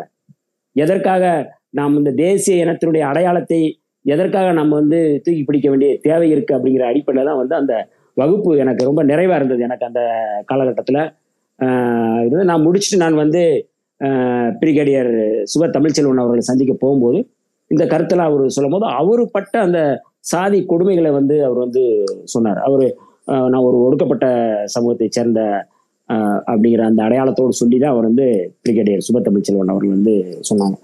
இதை ஏன் நம்ம வந்து சொல்றோம் அப்படின்னா இன்னைக்கு வந்து எவ்வளவோ வந்து சாதி ஒழிப்பை பத்தி எல்லாமே நம்ம வந்து பேசிக்கொண்டு இருக்கிறோம் ஆனால் விடுதலை புலிகள் இயக்கத்தில் விடுதலை புலிகள் ஆட்சி நிர்வாகத்திற்குட்பட்ட இடத்தில் சாதி இல்லை சாதி ஒளிந்தது என்கின்ற அந்த வரலாறைத்தான் நான் வந்து இந்த இடத்துல சொல்ல விரும்புகிறேன் வெளியில மக்கள் மத்தியில அங்கொன்றும் இங்கொன்றுமாக இருந்திருக்கலாம். ஆனால் புலிகளுடைய அந்த நிர்வாகத்தில் அந்த கட்டுப்பாட்டு பிரதேசத்தில் வந்து சாதி அப்படிங்கிற யாரும் பேசிடக்கூடாது. அந்த மாதிரியான ஒரு ஏன்னா நான் இதை எப்படி எதற்காக நான் கண்டறிஞ்சேன்னா உண்மையாவே வந்து நான் வந்து சிறையில் இருந்ததுனால விடுதலை புலிகள் அமைப்பில் ஒரு சிறைத்துறை இருந்தது. நான் நேரடியாக வந்து என்னுடைய பொறுப்பாளராக எனக்கு வந்து அங்கே இருக்கிற நம்முடைய சேரலாதன் அவர்களையும் நிதி பிரிவினுடைய பொறுப்பாளர் மரியாதைக்குரிய அண்ணன் தமிழேந்தி அவர்கள்ட்ட நான் வந்து அனுமதி வாங்கி ஏன்னா இவங்க தான் எனக்கு ரெண்டு பேரும் தான் அங்கே ஈழத்துக்கு பொறுப்பாளர்களாக இருந்தாங்க. அப்போ நான் வந்து இந்த சிறைத்துறையை பார்க்கணும் இருக்கேன். நான் சிறைத்துறைக்கு போயிருந்தேன் நான். ஏறக்குறைய நம்ம நம்ம சிறை மாதிரி தான் இருக்கு இருந்தது. அதில் ஒன்றும் எந்த மாற்று கருத்தும் இல்லை. ஆனால் ஒரு ஒரு ரொம்ப குறைவாக இருந்தாங்க. கிளிநொச்சியில் ஒரு இடத்துல இருந்தது. அந்த இடத்துக்கு நான் போய் சந்திக்கும் போது அவங்கள்ட்ட பேசும்போது குறிப்பாக வந்து ஒரு ஒரே ஒருத்தருக்கு மரண தண்டனை கொடுத்து கொடுக்கப்பட்டிருந்தது.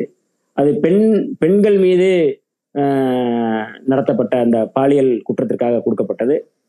அதுக்கப்புறம் வந்து நிறையா வந்து ஆயுள் தண்டனை ரெண்டு மூணு பேர் கொடுக்கப்பட்டிருந்தது. அவங்கெல்லாம் வந்து கொலை கொள்ளையில் ஈடுபட்டவங்க அப்படிங்கிற அடிப்படையில் வந்து கொடுக்கப்பட்டிருந்தது. நான் அங்கே இருக்கிற அந்த சிறைத்துறையினுடைய அந்த லெட்ஜர் அந்த இதெல்லாம் எடுத்து நான் கேட்டேன். நான் அதை கொடுங்க அப்படின்னா சாதி தொடர்பான அதாவது சாதி ரீதியான ஆஹ், ஒடுக்குமுறை அல்லது சாதி தொடர்பான இப்போ பேசுகிறாங்கல்ல சாதியை சொல்லி திட்டுறது அந்த மாதிரியான ஏதாவது வழக்குகள் இருக்கா? அதில் ஏதாவது கைது செய்யப்பட்டுக்கிறாங்களா அதுக்கு ஏதாவது தண்டனை இருக்கா? அப்படின்னு சொல்லி நான் நேரடியாக அந்த சிறைத்துறையினுடைய ஆஹ், கேனல் ஆஹ், அவர்கிட்ட நான் வந்து கேட்டேன். அப்போ வந்து கர்னல் ஜெயம் தான் வந்து அப்போ சிறைத்துறை பொறுப்பாளராக இருந்தார்னு நினைக்கிறேன் நான்.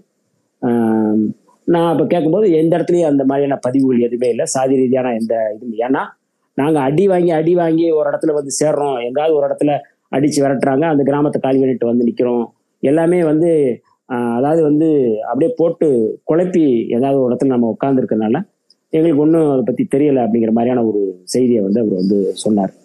இப்போ இந்த இடத்துல இருந்து தான் நம்ம வந்து முக்கியமான ஏன்னா ஆண்டன் பாலசிங்கம் அவருடைய துணைவியார் அடேல் பாலசிங்கம் அவர்கள் யாழ்ப்பாணத்தின் திருமண சடங்கு முறைகள்ங்கிற ஒரு புத்தகம் வந்து எழுதியிருந்தேன் நான் அங்கேயே படித்தேன் நான் அந்த புத்தகத்தை.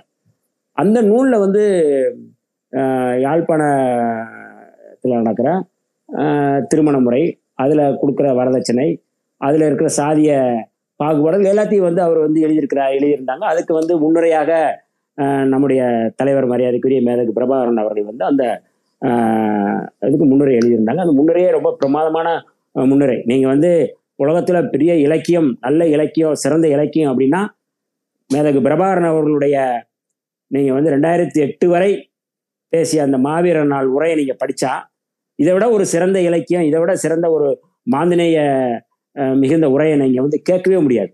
அவ்வளோ ஒரு பொறுப்புணர்வோடு சிங்கள பௌத்த பேரினவாதத்துக்கு எதிராக எம் தமிழ் தேசிய இனம் அப்படிங்கிறத வந்து அவர் வந்து சொல்லும் போதே நமக்கு அந்த மாதிரியான ஒரு பெரிய புத்துண புத்துணர்ச்சியும் நமக்கு வந்து ஒரு நமக்குள்ளேயே ஒரு வீரத்தை கொடுக்கறது மாதிரியான ஒரு உரையை தான் அவர் வந்து கொடுத்துருப்பாரு. அது இன்னைக்கும் வந்து அந்த உரை வந்து இன்னைக்கு இணையதளங்கள்ல நிறைய இருக்கு. தயவு செய்து இந்த இந்த நிறைய பிரபாகரன் சம்பந்தமா வந்து நிறைய அரைவேக்காடுகள் வந்து தமிழ்நாட்டில் வந்து இன்னைக்கு வந்து அது குறித்து பேசுறாங்க.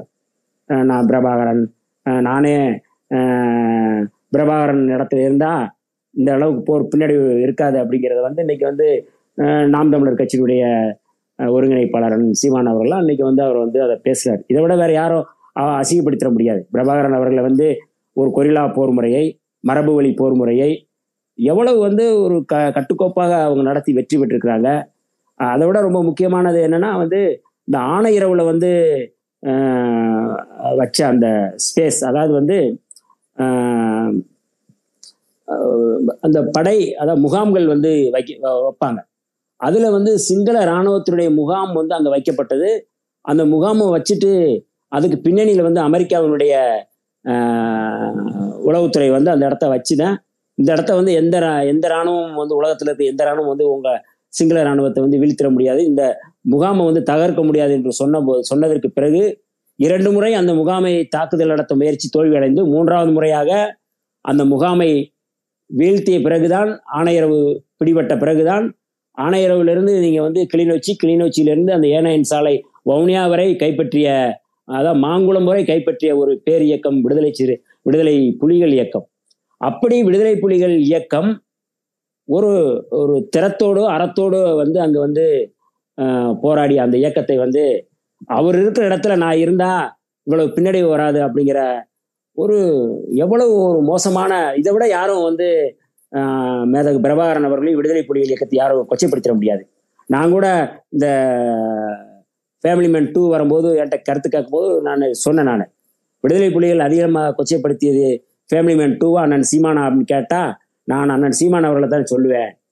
அப்படி நான் வந்து அதை வெளிப்படையாக சொன்னேன். ஏன் அப்படின்னா புலிகளுடைய போர் அமைப்பு முறை அப்படிங்கிறது எல்லாருக்கும் எல்லாம் தெரிஞ்சு நான் உள்ள போயிருந்தேன். நான் வந்து ஒரு ஆறு மாதம் இருந்திருக்கேன் மூணு மாதம் இருந்திருக்கேன் ஒரு மாதம் அப்படி க- ஒவ்வொரு ஆண்டுகளுக்கு இடையில போய் போய் வந்த வந்தேன்.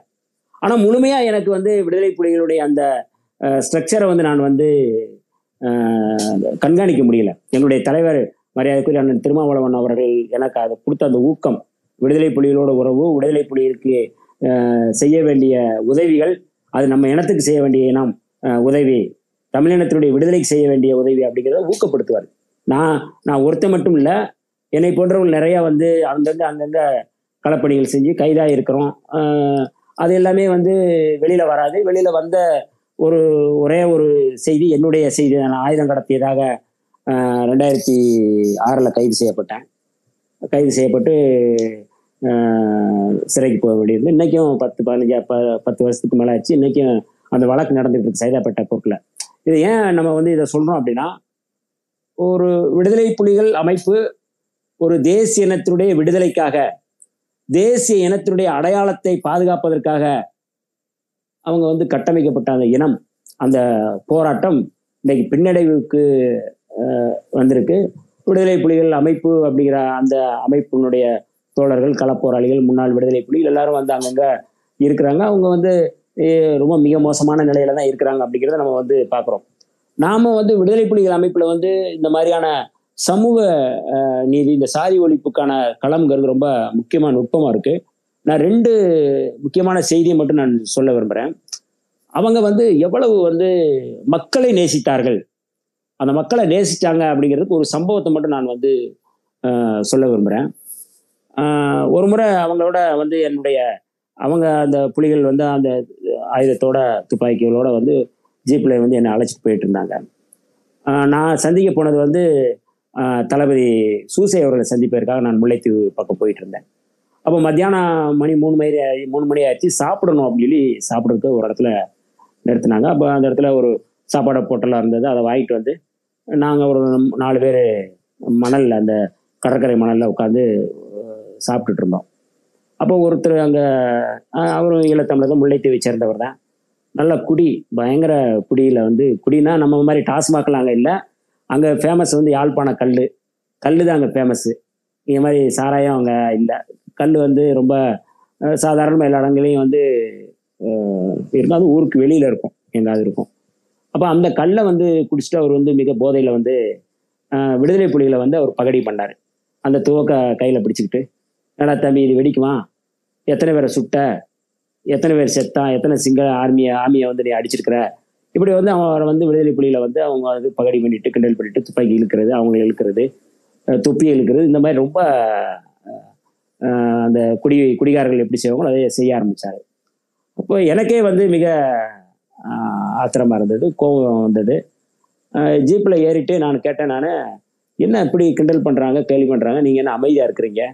ரெண்டு அடி அடிக்க வேண்டியதானே அப்படின்னு நான் கேட்டேன். சும்மா நம்ம பேசுகிற மாதிரி நம்ம கேட்டோம் அப்போ அவங்க சொன்ன கரு பதில் எனக்கு ரொம்ப அதிர்ச்சியாக இருந்தது. ஆச்சரியமாகவும் இருந்துச்சு. எங்கள் எங்களோட தலைவர் வந்து இந்த துவக்கம் எங்ககிட்ட கொடுத்தது. இந்த மக்களை பாதுகாக்கிறதுக்கு தான் கொடுத்தாரு ஒளி இவங்களை அடிக்கிறதுக்கு இல்லை எவ்வளோ மோசமாக உங்களை பகடி பண்ணாலும் எவ்வளோ மோசமாக உங்களை திட்டினாலும் நீங்கள் வந்து இந்த துவக்கு வந்து எதிரி மேலே மட்டும்தான் நீங்கள் பாய்ச்சணுமே ஒழிய நம்ம மக்கள் மீது நீங்கள் பாய்ச்சக்கூடாது. எனக்கு அந்த இடத்துல வந்து அவருடைய அந்த எந்த அடி எந்த அளவுக்கு வந்து ஒரு கோட்பாட்டு அறக்கோட்பாட்டை ஒரு மாந்தநேய கோட்பாட்டை தலைவர் அவர்கள் சொல்லியிருப்பாங்க அப்படிங்கிறது எனக்கு வந்து இன்னமும் அதிர்ச்சியா இருந்தது. ஆச்சரியமா இருக்கு. ஏன்னா இன்னைக்கு இன்னைக்கு நம்முடைய காவல்துறை எப்படி நடந்துக்கிறாங்க நம்முடைய ராணுவம் எப்படி நடந்துக்கிறது வடகிழக்கு மாநிலங்களில் வந்து நம்முடைய ராணுவம் சொந்த நாட்டு மக்களே சுட்டு படுகொலை செய்கின்ற மிக மோசமான ஒரு ராணுவமாக இருக்கு. நம்ம பெண்களை பாலியல் வன்மு வன்முணர்வு வன்முணர்வு செய்யக்கூடிய இந்திய ஒன்றியத்தினுடைய இராணுவமாக இருக்குது எவ்வளவு மோசமாக அந்த ராணுவ நடவடிக்கை இருக்குது அப்படிங்கிறத நம்ம வந்து பார்க்குறோம். அஹ், போடோலேருந்து கேட்டதற்காக எவ்வளோ பேரை வந்து இந்த ராணுவம் படுகொலை செய்தது? அசாம் தீவிரவாதிகள் நாங்கள் பிடிக்க போகிறோங்கிற பேரில் வந்து எவ்வளோ பேரை வந்து அவங்க படுகொலை செஞ்சாங்க? ராணுவமே.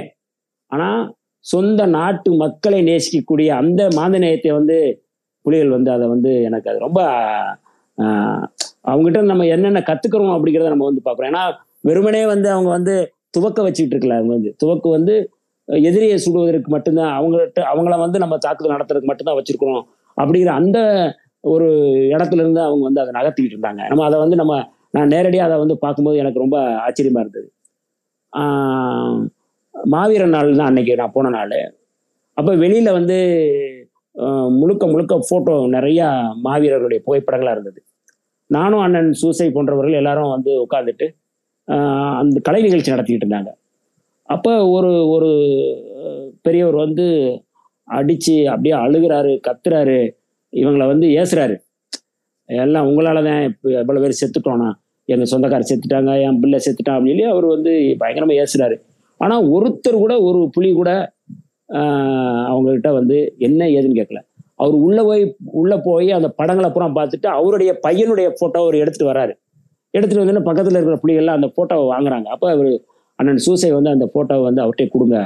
அவருடைய பிள்ளை போட்டோ அவர் எடுத்துட்டு போன போட்டு நம்ம வேற பிரிண்ட் பண்ணிக்குவோம் நீங்க இது வந்து எப்படியான ஒரு பயிற்சி கொடுத்துருக்குறாங்க அப்படிங்கிறத நம்ம வந்து பார்க்குறோம்.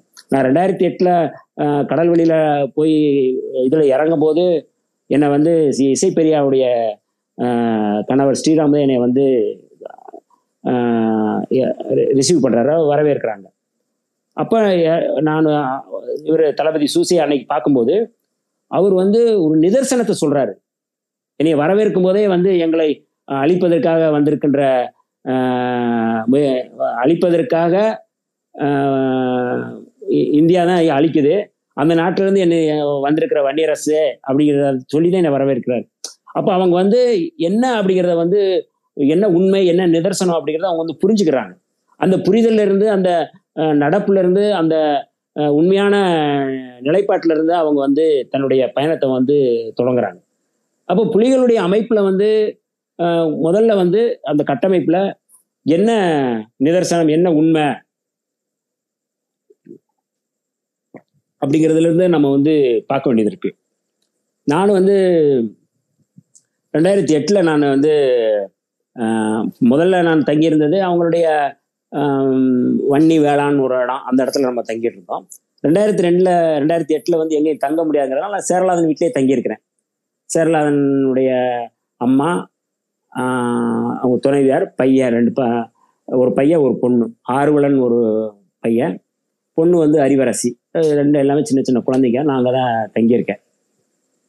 அவன் மத்தியான நேரம் சாப்பிட்றதுக்காக வந்து சேரலாதன் வந்து வர்றாரு. சேரலாதன்கிட்ட வந்து என்ன சாப்பிடலாமான்னு கேட்கும்போது இல்லை இங்கே வேணாம் அம்மா வந்து ஏதாவது வெஜ்ஜு தான் வச்சுருப்பாங்க அன்னைக்கு. நம்ம போய் நம்ம நம்ம முகாமில் போய் சாப்பிடும் சொல்லி அவர் வந்து புலிகளுடைய முகாமுக்கு போகிறோம் அங்கே வந்து மாட்டுக்கறி வந்து சாப்பிடணும். அதுக்காக நான் உங்களை கூப்பிட்டு வந்து வா மாட்டுக்கறி சாப்பிடும் சொல்லி உட்காந்து சாப்பிட்டுட்டு இருந்தோம். அப்போ சொன்னால் மாட்டுக்கறி வந்து இங்கே அனுமதிக்கப்பட்டதா? எல்லாரும் சாப்பிட்றாங்களான்னு கேட்டேன். அப்போ அவர் வந்து ரொம்ப முக்கியமான ஒரு விஷயத்த சொன்னார். புலிகளுடைய அமைப்பு தொடக்க கால காலகட்டத்தில் எல்லா முகாம்லேயும் வந்து அன்னைக்கு இருக்கிற சூழலில் வந்து மாட்டுக்கறி வந்து எல்லாருக்கும் மாட்டுக்கறி இறைச்சி போடப்பட்டது. அப்போ வந்து புலிகள் அமைப்பில் இருக்கின்ற நிறைய பேர் வந்து மாட்டுக்கறி சாப்பிடாம பின்னாடி தூக்கி போட்டிருக்கிறாங்க. அப்போ பின்னாடி போட்டோம்னா அங்கே இருக்கிற ஒவ்வொரு படை படையணிக்கும் வந்து ஒரு கேனல் இருப்பாங்க. அவங்க போய் தலைவர்கிட்ட வந்து சொல்கிறாங்க அந்த மாதிரி வந்து மாட்டுக்கறி வந்து சில சாப்பிடல தூக்கி போடுறாங்க அப்படின்னா. என்ன காரணம்னா மாட்டுக்கறி வந்து கீழ் சாதி தான் சாப்பிடுவாங்க. வெள்ளாளர்கள் வந்து வா- சாப்பிட மாட்டாங்க அப்படின்னு சொன்னபோது தலைவர் அவர்கள் மிக தெளிவான ஒரு முடிவு எடுத்தாரு. எல்லா முகாம்லையும் இனிமே வந்து மத்தியானம் வந்து மாட்டு இறைச்சி இரவுக்கும் மாட்டு இறைச்சி தான். எல்லோரும் கண்டிப்பாக சாப்பிட்டாகணும். இது வந்து கட்டளை அப்படிங்கிற மாதிரியான ஒரு இதை வந்து மற்ற மற்ற இறைச்சியெலாம் நாங்கள் கொடுக்கல. இதுதான் சாப்பிடணும். இதுதான் வந்து புரோட்டீன். இதுதான் வந்து பெரிய வந்து நமக்கு வந்து வலிமையான ஒரு உணவு அப்படிங்கிறத வந்து அவர் வந்து எல்லாருக்கும் வந்து கொடுத்து அதை வந்து சொல்கிறாரு அதை மருத்துவ ரீதியாகவும் வந்து அந்த மாட்டு இறைச்சி தொடர்பான விளக்கங்களை கொடுத்து அந்த மாட்டு இறைச்சியை வந்து கொடுக்குறாங்க. இது ஏன் அந்த இடத்துல வந்து அவர் எனக்கு சேரலாம்னு சொன்னார் அப்படின்னா ஒரு சாதி ரீதியாக அணுகுமுறை இங்கே வந்து இந்த இறைச்சி மூலமாக எப்படி நம்ம நாட்டில் இப்போ எப்படி இருக்கோ அது போல் வந்து அங்கேயும் இருந்திருக்கு. ஆனால் உணவுல கூட வந்து அந்த இருக்கக்கூடாது அப்படிங்கிறத வந்து மிக தெளிவாக நுட்பமாக வந்து தலைவர் அவர்கள் வந்து அதை கலைஞ்சாரு. எந்த இடத்துல? அதாவது வந்து சாதி மறுப்பு திருமணங்கள் அப்படிங்கிறத வந்து எந்த இடத்துல வந்து நம்ம கொண்டு வரணும்? அப்போ அந்த சாதி மறுப்பு திருமணங்கள் அப்படிங்கிறதே வந்து நம்முடைய ஒரு பெரிய இணக்கத்தை உருவாக்கும். சாதி பிரிவினை வந்து ஒழியும். அப்போ அதை வந்து நம்ம வலியுறுத்த வேண்டிய தேவை இருக்குது அப்போ உணவு மூலமாக இருக்கின்ற அந்த பாகுபாட்டை நம்ம வந்து களைய வேண்டிய தேவை இருக்குது இப்படி வந்து ரொம்ப நுட்பமான இடத்துல வந்து அவங்க வந்து கொண்டு வர்றாங்க. இந்த இடத்துல தோழர்களுக்கு ஒரு முக்கியமான செய்தியாக நான் விரும்புகிறது என்னென்னா ஒரு விடுதலை புலிகள் அமைப்பு வந்து எவ்வளவு மோசமா ஒரு விடுதலை இயக்கம் விடுதலை புலிகள் தாண்டி எந்த ஒரு விடுதலை இயக்கமும் நம்ம தொடர் திருமுருகன் காந்தி அவர்கள் சொன்னது போல ஆஹ், இருந்து நம்ம விடுதலை புலிகள் வர வந்து அவதூறுகள் வந்து ஒரு மிக மோசமாக தான் வந்து முத்திர குத்திக்கிட்டு தான் இருக்கிறாங்க அவதூறுகளை.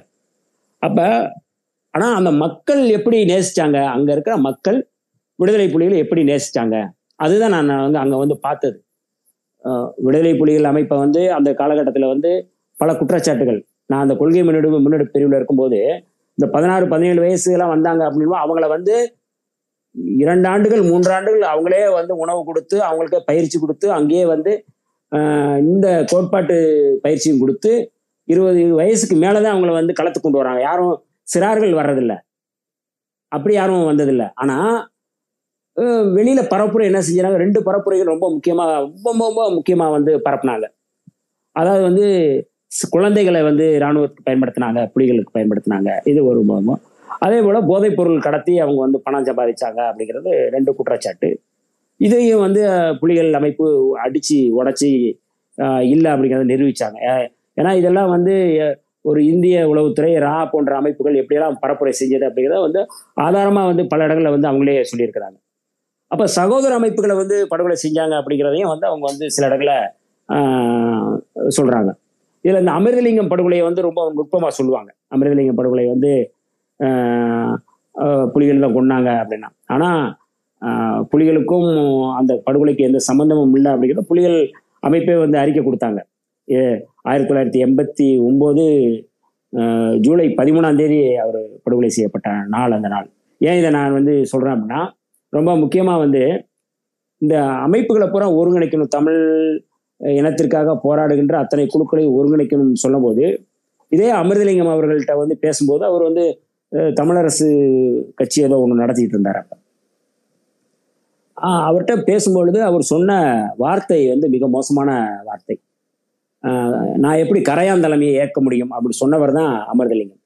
அப்படி சொல்லும்போது கூட வந்து யாரும் வந்து அவரை வந்து சாதி ரீதியாக தலைவர் பிரபாகரன் வந்து கரையார் சமூகத்தைச் சேர்ந்தவர். கரையோரத்தில் வாழ்கின்ற ஒரு மீனவ குடும்பத்தில் ஒரு ஒடுக்கு ஒடுக்கப்பட்ட சமுதாயத்தில் பிறந்த மேதகு பிரபாகரன் அவர்களை சமுதாய ரீதியாக சாதி ரீதியாக இழிவுபடுத்தினார் அப்படின்னு சொன்னபோது கூட புலிகள் யாரும் வந்து கோவப்படலை. அதை வந்து அதை அப்படியே வந்து அக்செப்ட் பண்ணிட்டு தான் வந்தாங்க. ஆனால் இதற்காகத்தான் படுகொலை செஞ்சாங்க அல்லது இதற்காகத்தான் வந்து அவர் ஏற்றுக்கொள்ளவில்லைங்கிறதுக்காகத்தான் படுகொலை செஞ்சாங்க அப்படிங்கிறத வந்து ரா வந்து அவதூறு பரப்புனாங்க. ஆனாலும் வந்து விடுதலை புலிகள் எந்த மிக மோசமான அதாவது வந்து இவங்க சொல்ற அத்தனை குற்றச்சாட்டுகள்லையும் கடந்து அந்த மக்களை எப்படி நேசிச்சாங்க அந்த மக்களுடைய விடுதலை தான் நம்ம முக்கியம் அப்படிங்கிறத ரொம்ப நம்ம வந்து கண்கூட நான் பார்த்த இடம் என்னன்னா சேரலாதன் வீட்டில் வந்து நான் தங்கியிருந்து வெளியில நின்றுகிட்டு இருக்கிறோம். ஏன்னா எல்லாமே வந்து கிளிநொச்சியிலேருந்து எல்லாமே இடம்பெயர்ந்து அவங்க வந்து கொஞ்சம் கொஞ்சமாக முல்லைத்தீவு நோக்கி அவங்க போயிட்டு இருக்கிறாங்க ஒவ்வொரு இடமா போயிட்டு இருக்கிறாங்க அப்போ வந்து பக்கத்து நான் இருந்த அந்த சேரலாதன் வீட்டுக்கு பக்கத்து வீட்டில் ஒரு வீடு காலியாகிட்டு இருக்கு அப்போ வீடை பூரா அவங்க வந்து எல்லா பொருளும் எடுத்துடுறாங்க. எடுத்து ஒரு மாட்டு வண்டி மாட்டு வண்டியில் வந்து முழுக்க ஏற்றிடுறாங்க அதை உள்ள ஏற்றி முடிச்சுட்டு அந்த ஒரு பெண் ஒரு குழந்தை பெண் குழந்தை ஒரு அந்த குழந்தைக்கு மிஞ்சி மிஞ்சி போனால் ஒரு பத்து வயசு தான் இருக்கும் அந்த குழந்தைக்கு. அப்பா அம்மா எல்லாரும் வண்டியில் ஏறி வண்டி நடந்து போய்கிட்டு இருக்கு மூவ் ஆகிட்டு இருக்கு வண்டி. திடீர்னு வண்டி நிற்கிது ஏன்னா எல்லாருமே பார்த்துட்டு இருக்கிறாங்க. வண்டி திடீர்னு நிற்கிது நின்று அந்த குழந்தை மட்டும் இறங்கி ஓடுது. ஓடி அந்த வீட்டுக்குள்ள திருப்பி உள்ளே போகுது.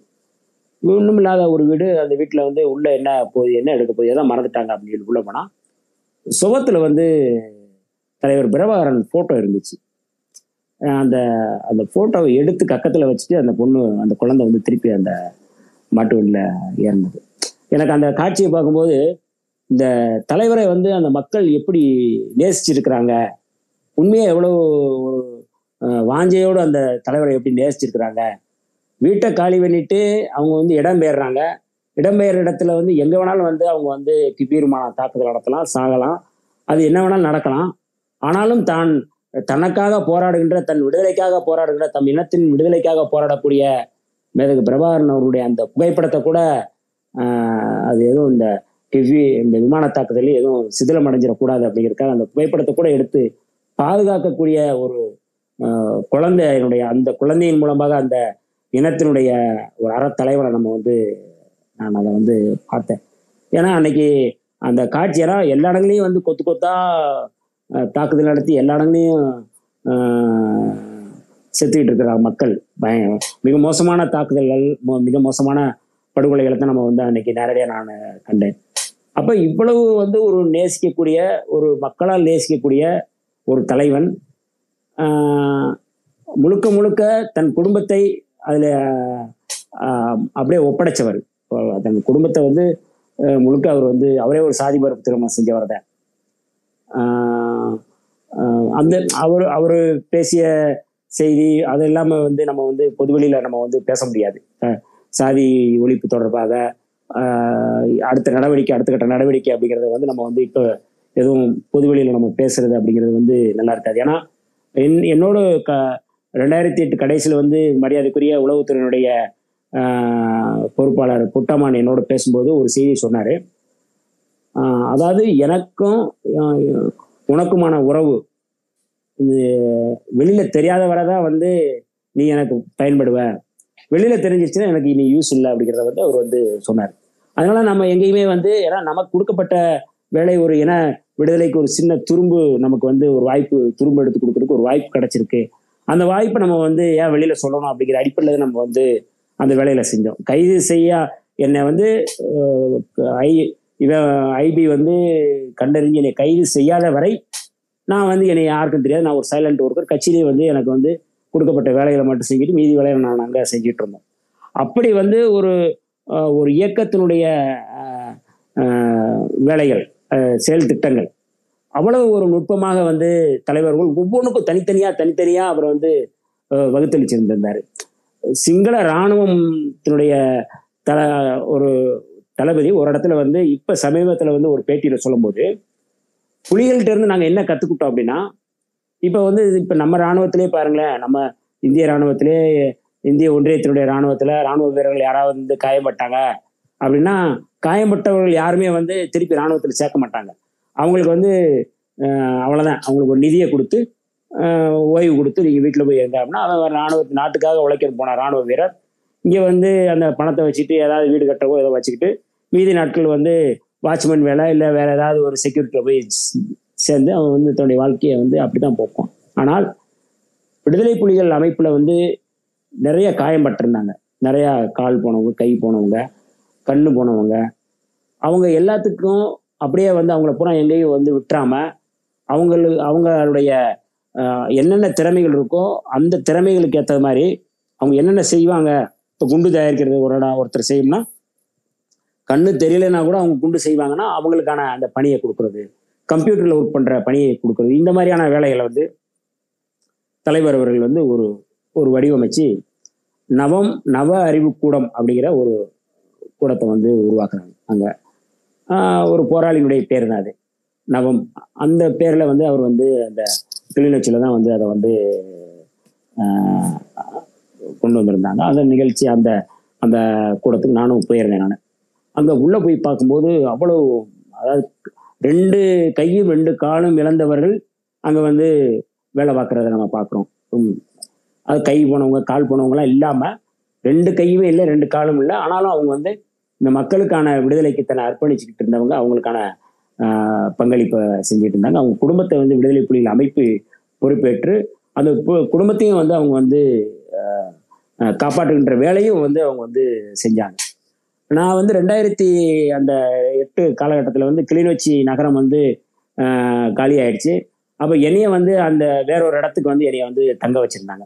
அன்னைக்கு வந்து அந்த உளவு பிரிவினுடைய புட்டமானுக்கு அடுத்தபடியாக இருக்கிற மரியாதைக்குரிய சிரஞ்சீவி மாஸ்டர் அவர்கள் இன்னைக்கு அவர் தமிழ்நாட்டில் தான் இருக்கிறாரு. நீங்கள் அவர்கிட்ட கூட கேட்கலாம் யாராவது தொடர்பு இருக்கவங்க பேசலாம். அவர் வந்து என்னைய வந்து ஒரு இடத்துல தங்க வச்சுருந்தாங்க. அப்போ தங்க வச்சிருக்கும் போது ஒரு பையன் அங்கே இருந்தான். பையன் இருந்தான் அவன் அம் அதான் அம்மா பையன் ரெண்டு பேரும் இருந்தாங்க. அப்போ நான் அந்த பையன்கிட்ட கேட்டேன். இப்- எல்லாருமே வந்து புலிகள் அமைப்பு போய் இணைஞ்சு செயல்படுறாங்க. நீ ஏன் வந்து போய் சேரல? நீ ஏன் போன போலையான்னு கேட்கும்போது அவங்க வந்து அழுதாங்க. என்னன்னா முதல்ல போனது இவன் தான் போயிருக்கிறான். இவன் போன போன சாரி முதல்ல வந்து அவங்க அக்கா போயிருக்கு. அவங்க அக்கா போனது வந்து அவங்க அப்பாவால் அதிர்ச்சி ஆகி அவங்க அப்பா வந்து அந்த அதிர்ச்சியில் இறந்துடுறாரு. வீடு வந்து நல்ல பெரிய வசதியான வீடு தான். அந்த வீட்டில் எனக்கு ஒரு அறை கொடுத்துருந்தாங்க நான் வந்து அங்கே தங்கியிருந்தேன். அப்போ வந்து இந்த பையன்கிட்ட நான் கேட்குறேன் ஏன் அக்கா வந்து போயிருக்கிறாங்க? நீ ஏன் வந்து அங்கே போகலை? அப்படின்னு கேட்கும்போது சொன்னா அதாவது வந்து வீட்டில் யாராவது ஒருத்தர் இருந்தால் போதும். புலிகள் வந்து பின்னால் வந்து ஒரு தளர்வை உருவாக்குறாங்க. யாராவது வீட்டுக்கு ஒருத்தர் வந்தால் போதும் அப்படிங்கிற ஒரு தளர்வை உருவாக்குறாங்க. அப்போ இவங்க அம்மா எல்லாருமே சேர்ந்து இவன் வந்து நான் போகிறேன் அக்கா வந்து திருப்பி அனுப்புங்க. சொல்ல போது அவங்க அக்கா வந்து நான் போக மாட்டேன்னு சொல்லி அடம்பிடிச்சு இன்னமும் வந்து புலிகள் அமைப்பில் தான் இருக்குது. ஒரு படையணியில் இருக்கா? விதுசா தலைமையில் இருக்கிற அந்த படையணியில் இருக்கிறாங்க. அதனால வந்து அவங்க வரமாட்டாங்க. நான் மட்டும்தான் இங்கே இருக்கிறேன். நான் வீட்டை பார்த்துக்கிறேன் ஆனால் என்னால் இங்கே இருக்க முடியல. நான் போகணும்னு சொல்கிறேன் அம்மா விட மாட்டாங்க இப்போ அம்மாவுக்காக நான் இருக்க வேண்டிய தேவை இருக்குது அப்படிங்கிறத அந்த வீட்டில் வந்து அவங்க வந்து சொன்னாங்க. அப்படி ஒவ்வொரு வீட்லேயும் வந்து இந்த இன விடுதலை போராட்டத்தில் வீட்டுக்கு ஒரு ஒருவருக்கு இங்கே வேலைன்னு சொல்கிறோம் அங்கே வந்து வீட்டுக்கு ஒருவர் வந்து அங்கே புலியாகிறது. அது வந்து நீங்கள் வந்து பெண்ணாக இருக்கலாம் ஆணாக இருக்கலாம். அப்படி வந்து அங்கே வந்து ஒரு மிக முக்கியமான பங்களிப்பை வந்து பொதுமக்களே வந்து அவங்களே வந்து வாண்டடாக வந்து செஞ்ச அந்த காட்சியை வந்து நம்ம வந்து அந்த ஒரு வீட்டிலருடைய வீட்டினுடைய அந்த அனுபவத்தின் மூலமாக நான் வந்து பார்த்தேன். ஏன் இதை நம்ம வந்து இந்த இடத்துல சொல்கிறோம் அப்படின்னா வெளியில பரப்புகின்ற அந்த அவதூறுகள். வெளியில வந்து இருக்கின்ற மிக மோசமான கட்டமைப்புகள். விடுதலை புலிகள் எப்படியெல்லாம் கொச்சைப்படுத்துறாங்க அப்படிங்கிறத நான் வந்து உள்ள இருந்து பார்க்கும்போது இப்படி ஒரு ஒரு ஒரு நேர்த்தியான ஒரு அறம் சார்ந்த ஒரு இயக்கம் இந்த நூற்றாண்டில் வந்து வேற எங்கேயுமே இருந்திருக்காது. அப்படி ஒரு இயக்கத்தை நம்ம வந்து நான் வந்து நேரடியாக பார்த்தேன். தளபதிகளுடைய அந்த அணுகுமுறை. தளபதிகள் வந்து ஒவ்வொருத்தருக்கும் அதாவது வெறும் பிரபாகரன் அப்படிங்கிறது மட்டும் இல்லாமல் ஒவ்வொரு தளபதிகளுக்கும் ஒரு பெரிய அந்த ஒவ்வொருத்தரும் ஒரு மனித வளம் அப்படிங்கிறது வந்து எவ்வளவு வந்து அவங்க வந்து வலிமை உள்ளவர்களாக இருந்தாங்க அப்படிங்கிறத நம்ம வந்து பார்க்க முடியுது.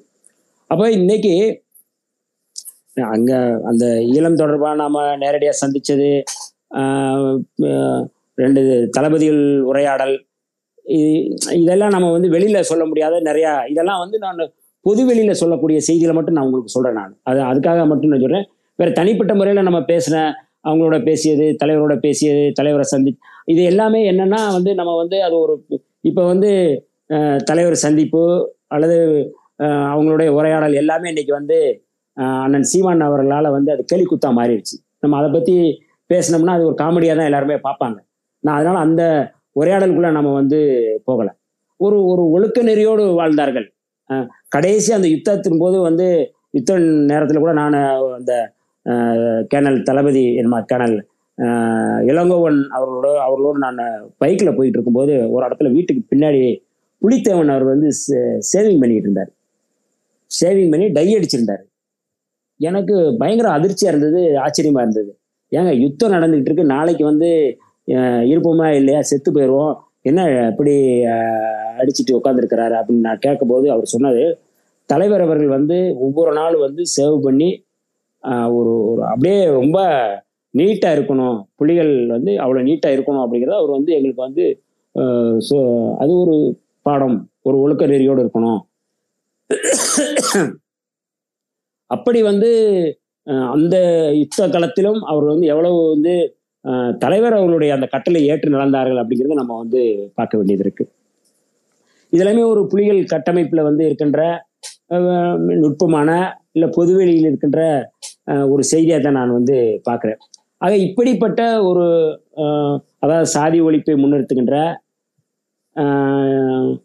பெண்கள் சமத்துவத்தை வந்து புலிகள் புலிகளும் ஆண்கள் எப்படியோ அது பெண் புலிகளும் அப்படித்தான் இருந்தாங்க அப்படிங்கிறத நம்ம வந்து பார்க்குறோம். நான் அந்த யுத்தத்தில் வந்து நிறையா போராளிகள் வந்து களத்தில் இருக்கிற போது மருத்துவமனையில் வந்து ஒரு வாகனம் வந்து நிற்கிது வாகனத்தில் நின்னா ஒரே ஒரு பெண் புலி மட்டும் அந்த வாகனத்தை ஓட்டிட்டு வருது. க- ஒரு போராளி வந்து இறந்த போராளியாக முதுகுல அந்த தோளில் போட்டு கை விழுந்த கையை இன்னொரு கையில் வச்சுக்கிட்டு அவங்க வந்து ஆஸ்பத்திரியில் வந்து கடல் கடப்பில் போட்டு திருப்பி வந்து அதை அப்படியே வாகனத்தில் வந்து வாகனத்தை எடுத்துகிட்டு போன காட்சியை என்னால் பார்க்க முடியுது. அந்த இது காட்சியெல்லாம் நான் வந்து என்னுடைய அந்த டாக்குமெண்ட்ரியில் நான் பதிவு பண்ணியிருந்தேன் நான். ஒரு பெண் போராளி த- தனிச்சு அவங்களே அந்த வாகனத்தை பெரிய வாகனம் ராணுவ வாகனம் மாதிரி அது ஒரு பெரிய வாகனம். நம்ம கிட்ட இருக்கிற அந்த டெம்போ டிராவலோட பெருசு அது. இந்த இன்னைக்கு குட்டியான சொல்கிறோம்ல அதோட அது மாதிரியான ஒரு வாகனம். அந்த வாகனத்தில் வந்து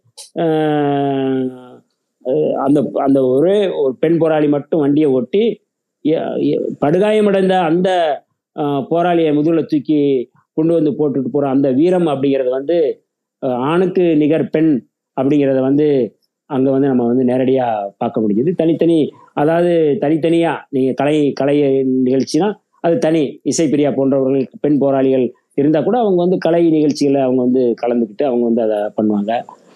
பெண் இது கடல் புலிகள் கரும்புலிகள் இப்படி வந்து தனித்தனியாக தனித்தனியாக அவங்க வந்து எல்லா இடங்களையுமே வந்து தன்னுடைய கட்டமைப்பை வந்து மிக தெளிவுபடுத்தி அவங்க வந்து பண்ணியிருந்தாங்க. அப்படி ஒரு நேர்மையோடு இருக்கின்ற விடுதலை புலிகள் அமைப்பு இன்னைக்கு இவ்வளவு மோசமாக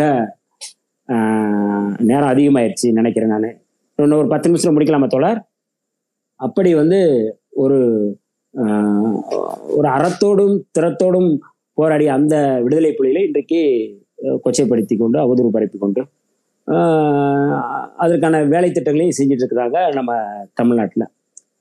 சரி இவங்க ஏன் இந்த மாதிரியான ஒரு இதை உருவாக்குறாங்க. ஏன் இதை வந்து மேலே பிரபாகரன் அவர்களுடைய அவர்களை வந்து ஏன் வந்து கொச்சைப்படுத்துறாங்க? ஏன் இழிவுபடுத்துறாங்க? எதற்காக விடுதலை புலிகள் அமைப்பை வந்து ஏன் வந்து இந்த மாதிரியான இப்போ காலகட்டத்தில் அதாவது வந்து மற்ற நாடுகள்லாம் தடை நீக்கப்பட்டு கொண்டிருக்கிற சூழலில் விடுதலை புலிகள் அமைப்பை வந்து தமிழ்நாட்டில் ஏன் வந்து சிதைக்க முயற்சி செய்கிறாங்க அவங்களுடைய இமேஜை ஏன் சிதைக்க முயற்சி செய்கிறாங்க அப்படிங்கிறத நம்ம வந்து கொஞ்சம் நம்ம வந்து பார்த்தோம்னா இந்த இந்திய ஒன்றியத்தில் வந்து இன்னைக்கு வந்து ரொம்ப பாரதிய ஜனதா கட்சி வந்ததுக்கு அப்புறம் ஆட்சிக்கு வந்த பிறகு உலகம் முழுக்க இன்னைக்கு வந்து நிறைய தேசிய இனங்களுடைய விடுதலைக்காக போராடுகின்ற இயக்கங்களை கொச்சைப்படுத்துகின்ற வேலையை நிறைய செய்கிறாங்க இப்போ ஃபேமிலி மேன் டூ கூட அந்த மாதிரியான வேலைகளெல்லாம் அவங்க வந்து முன்னெடுத்துக்கலாம் இந்த ஃபேமிலி மேன் டூக்கு பின்னாடி கூட பாரதிய ஜனதா ஆர்எஸ்எஸ் இருக்கு அப்படிங்கிறது தான் நான் வந்து குற்றச்சாட்டு சொல்லியிருந்தேன்.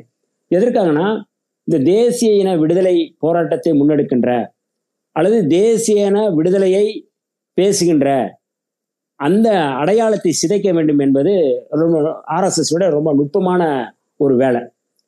எதற்காக அவங்க அதை தேசிய இனத்துடைய அடையாளத்தை சிதைக்கணும் அப்படி விரும்புகிறாங்கன்னா அவர்கள் வந்து ஒரு நாடு ஒரு மொழி ஒரு பண்பாடு ஒரு சட்டம் அப்படிங்கிறத வந்து அவங்க உருவாக்கணும். இந்தியாவை வந்து ஒரே நாடாக உருவாக்கணும்.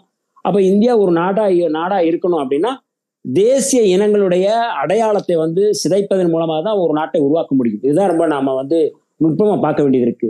ஏன் காஷ்மீரிகளுடைய தேசிய இனத்தினுடைய அந்த அடையாளத்தை சிதைப்பதற்காகத்தான் முன்னூத்தி எழுபது ரத்து செய்யப்பட்டு மூன்று நான்காக உடைச்சி அவங்க வந்து காஷ்மீர் லடாக் இந்த பகுதியை வந்து எப்படி உடைக்கிறாங்களோ அதுக்கு அந்த காஷ்மீரி அப்படிங்கிற அந்த தேசிய இனத்தினுடைய அடையாளத்தை சிதைப்பது. வடகிழக்கு பகுதியில அசாம் போன்ற அசாமிகள் போடோக்கள் இங்கே வந்து சீக்கியர்கள் காலிஸ்தான் கேட்டவங்க போராடினாங்க. இப்படி வந்து தனித்த தேசியனங்களுடைய அந்த அடையாளங்களை சிதைப்பது அப்படிங்கிறது ரொம்ப நுட்பமாக வந்து நம்ம வந்து பார்க்க வேண்டியிருக்கு. விவசாயிகள் வந்து போராடுறாங்கன்னா விவசாயிகள் போராட்டத்தை அந்த வேளாண் திருத்த சட்டங்களை திரும்ப பெறணும் அப்படிங்கிறது மட்டும்தான் கோரிக்கை இருக்கணும். ஏன் அதில் காலிஸ்தான் உள்ள நுழைஞ்சாங்க அப்படிங்கிறத எப்படி அவங்க வந்து கொண்டு வர்றாங்க? அப்போ அதை வந்து ஒரு ஒரு அச்சுறுத்துதல். ஏன் வந்து ஆஹ், ஊப்பா சட்டத்தை கொண்டு வந்து அவங்க வந்து கொடுக்குறாங்க அப்படின்னா இந்த தேசிய இனங்களுடைய விடுதலை தொடர்பாக தேசிய இனங்களுடைய அடையாளத்தை நீங்க வந்து யாராவது பேசுனாங்கன்னா அவர்களுக்கு எண்ணெயே இருக்குது ஊப்பா இருக்கு அப்படிங்கிறது எச்சரிப்பதற்காகத்தான் அதெல்லாம் கொண்டு வந்திருக்கிறாங்க. இப்ப இந்த இந்த பின்னணியில இருந்து தான் இந்த ஆர்எஸ்எஸ்னுடைய செயல் திட்டத்தினுடைய பின்னணியில இருந்து தான் இன்னைக்கு நம்முடைய தேசிய தலைவர் மேதகு பிரபாகரன் அவர்களை கொச்சைப்படுத்துகின்ற அல்லது விடுதலை புலிகளை கொச்சைப்படுத்துகின்ற வேலையில வந்து எப்படி வந்து ஆர்எஸ்எஸ் பின்னாடி இருக்கு பாஜக இருக்கு.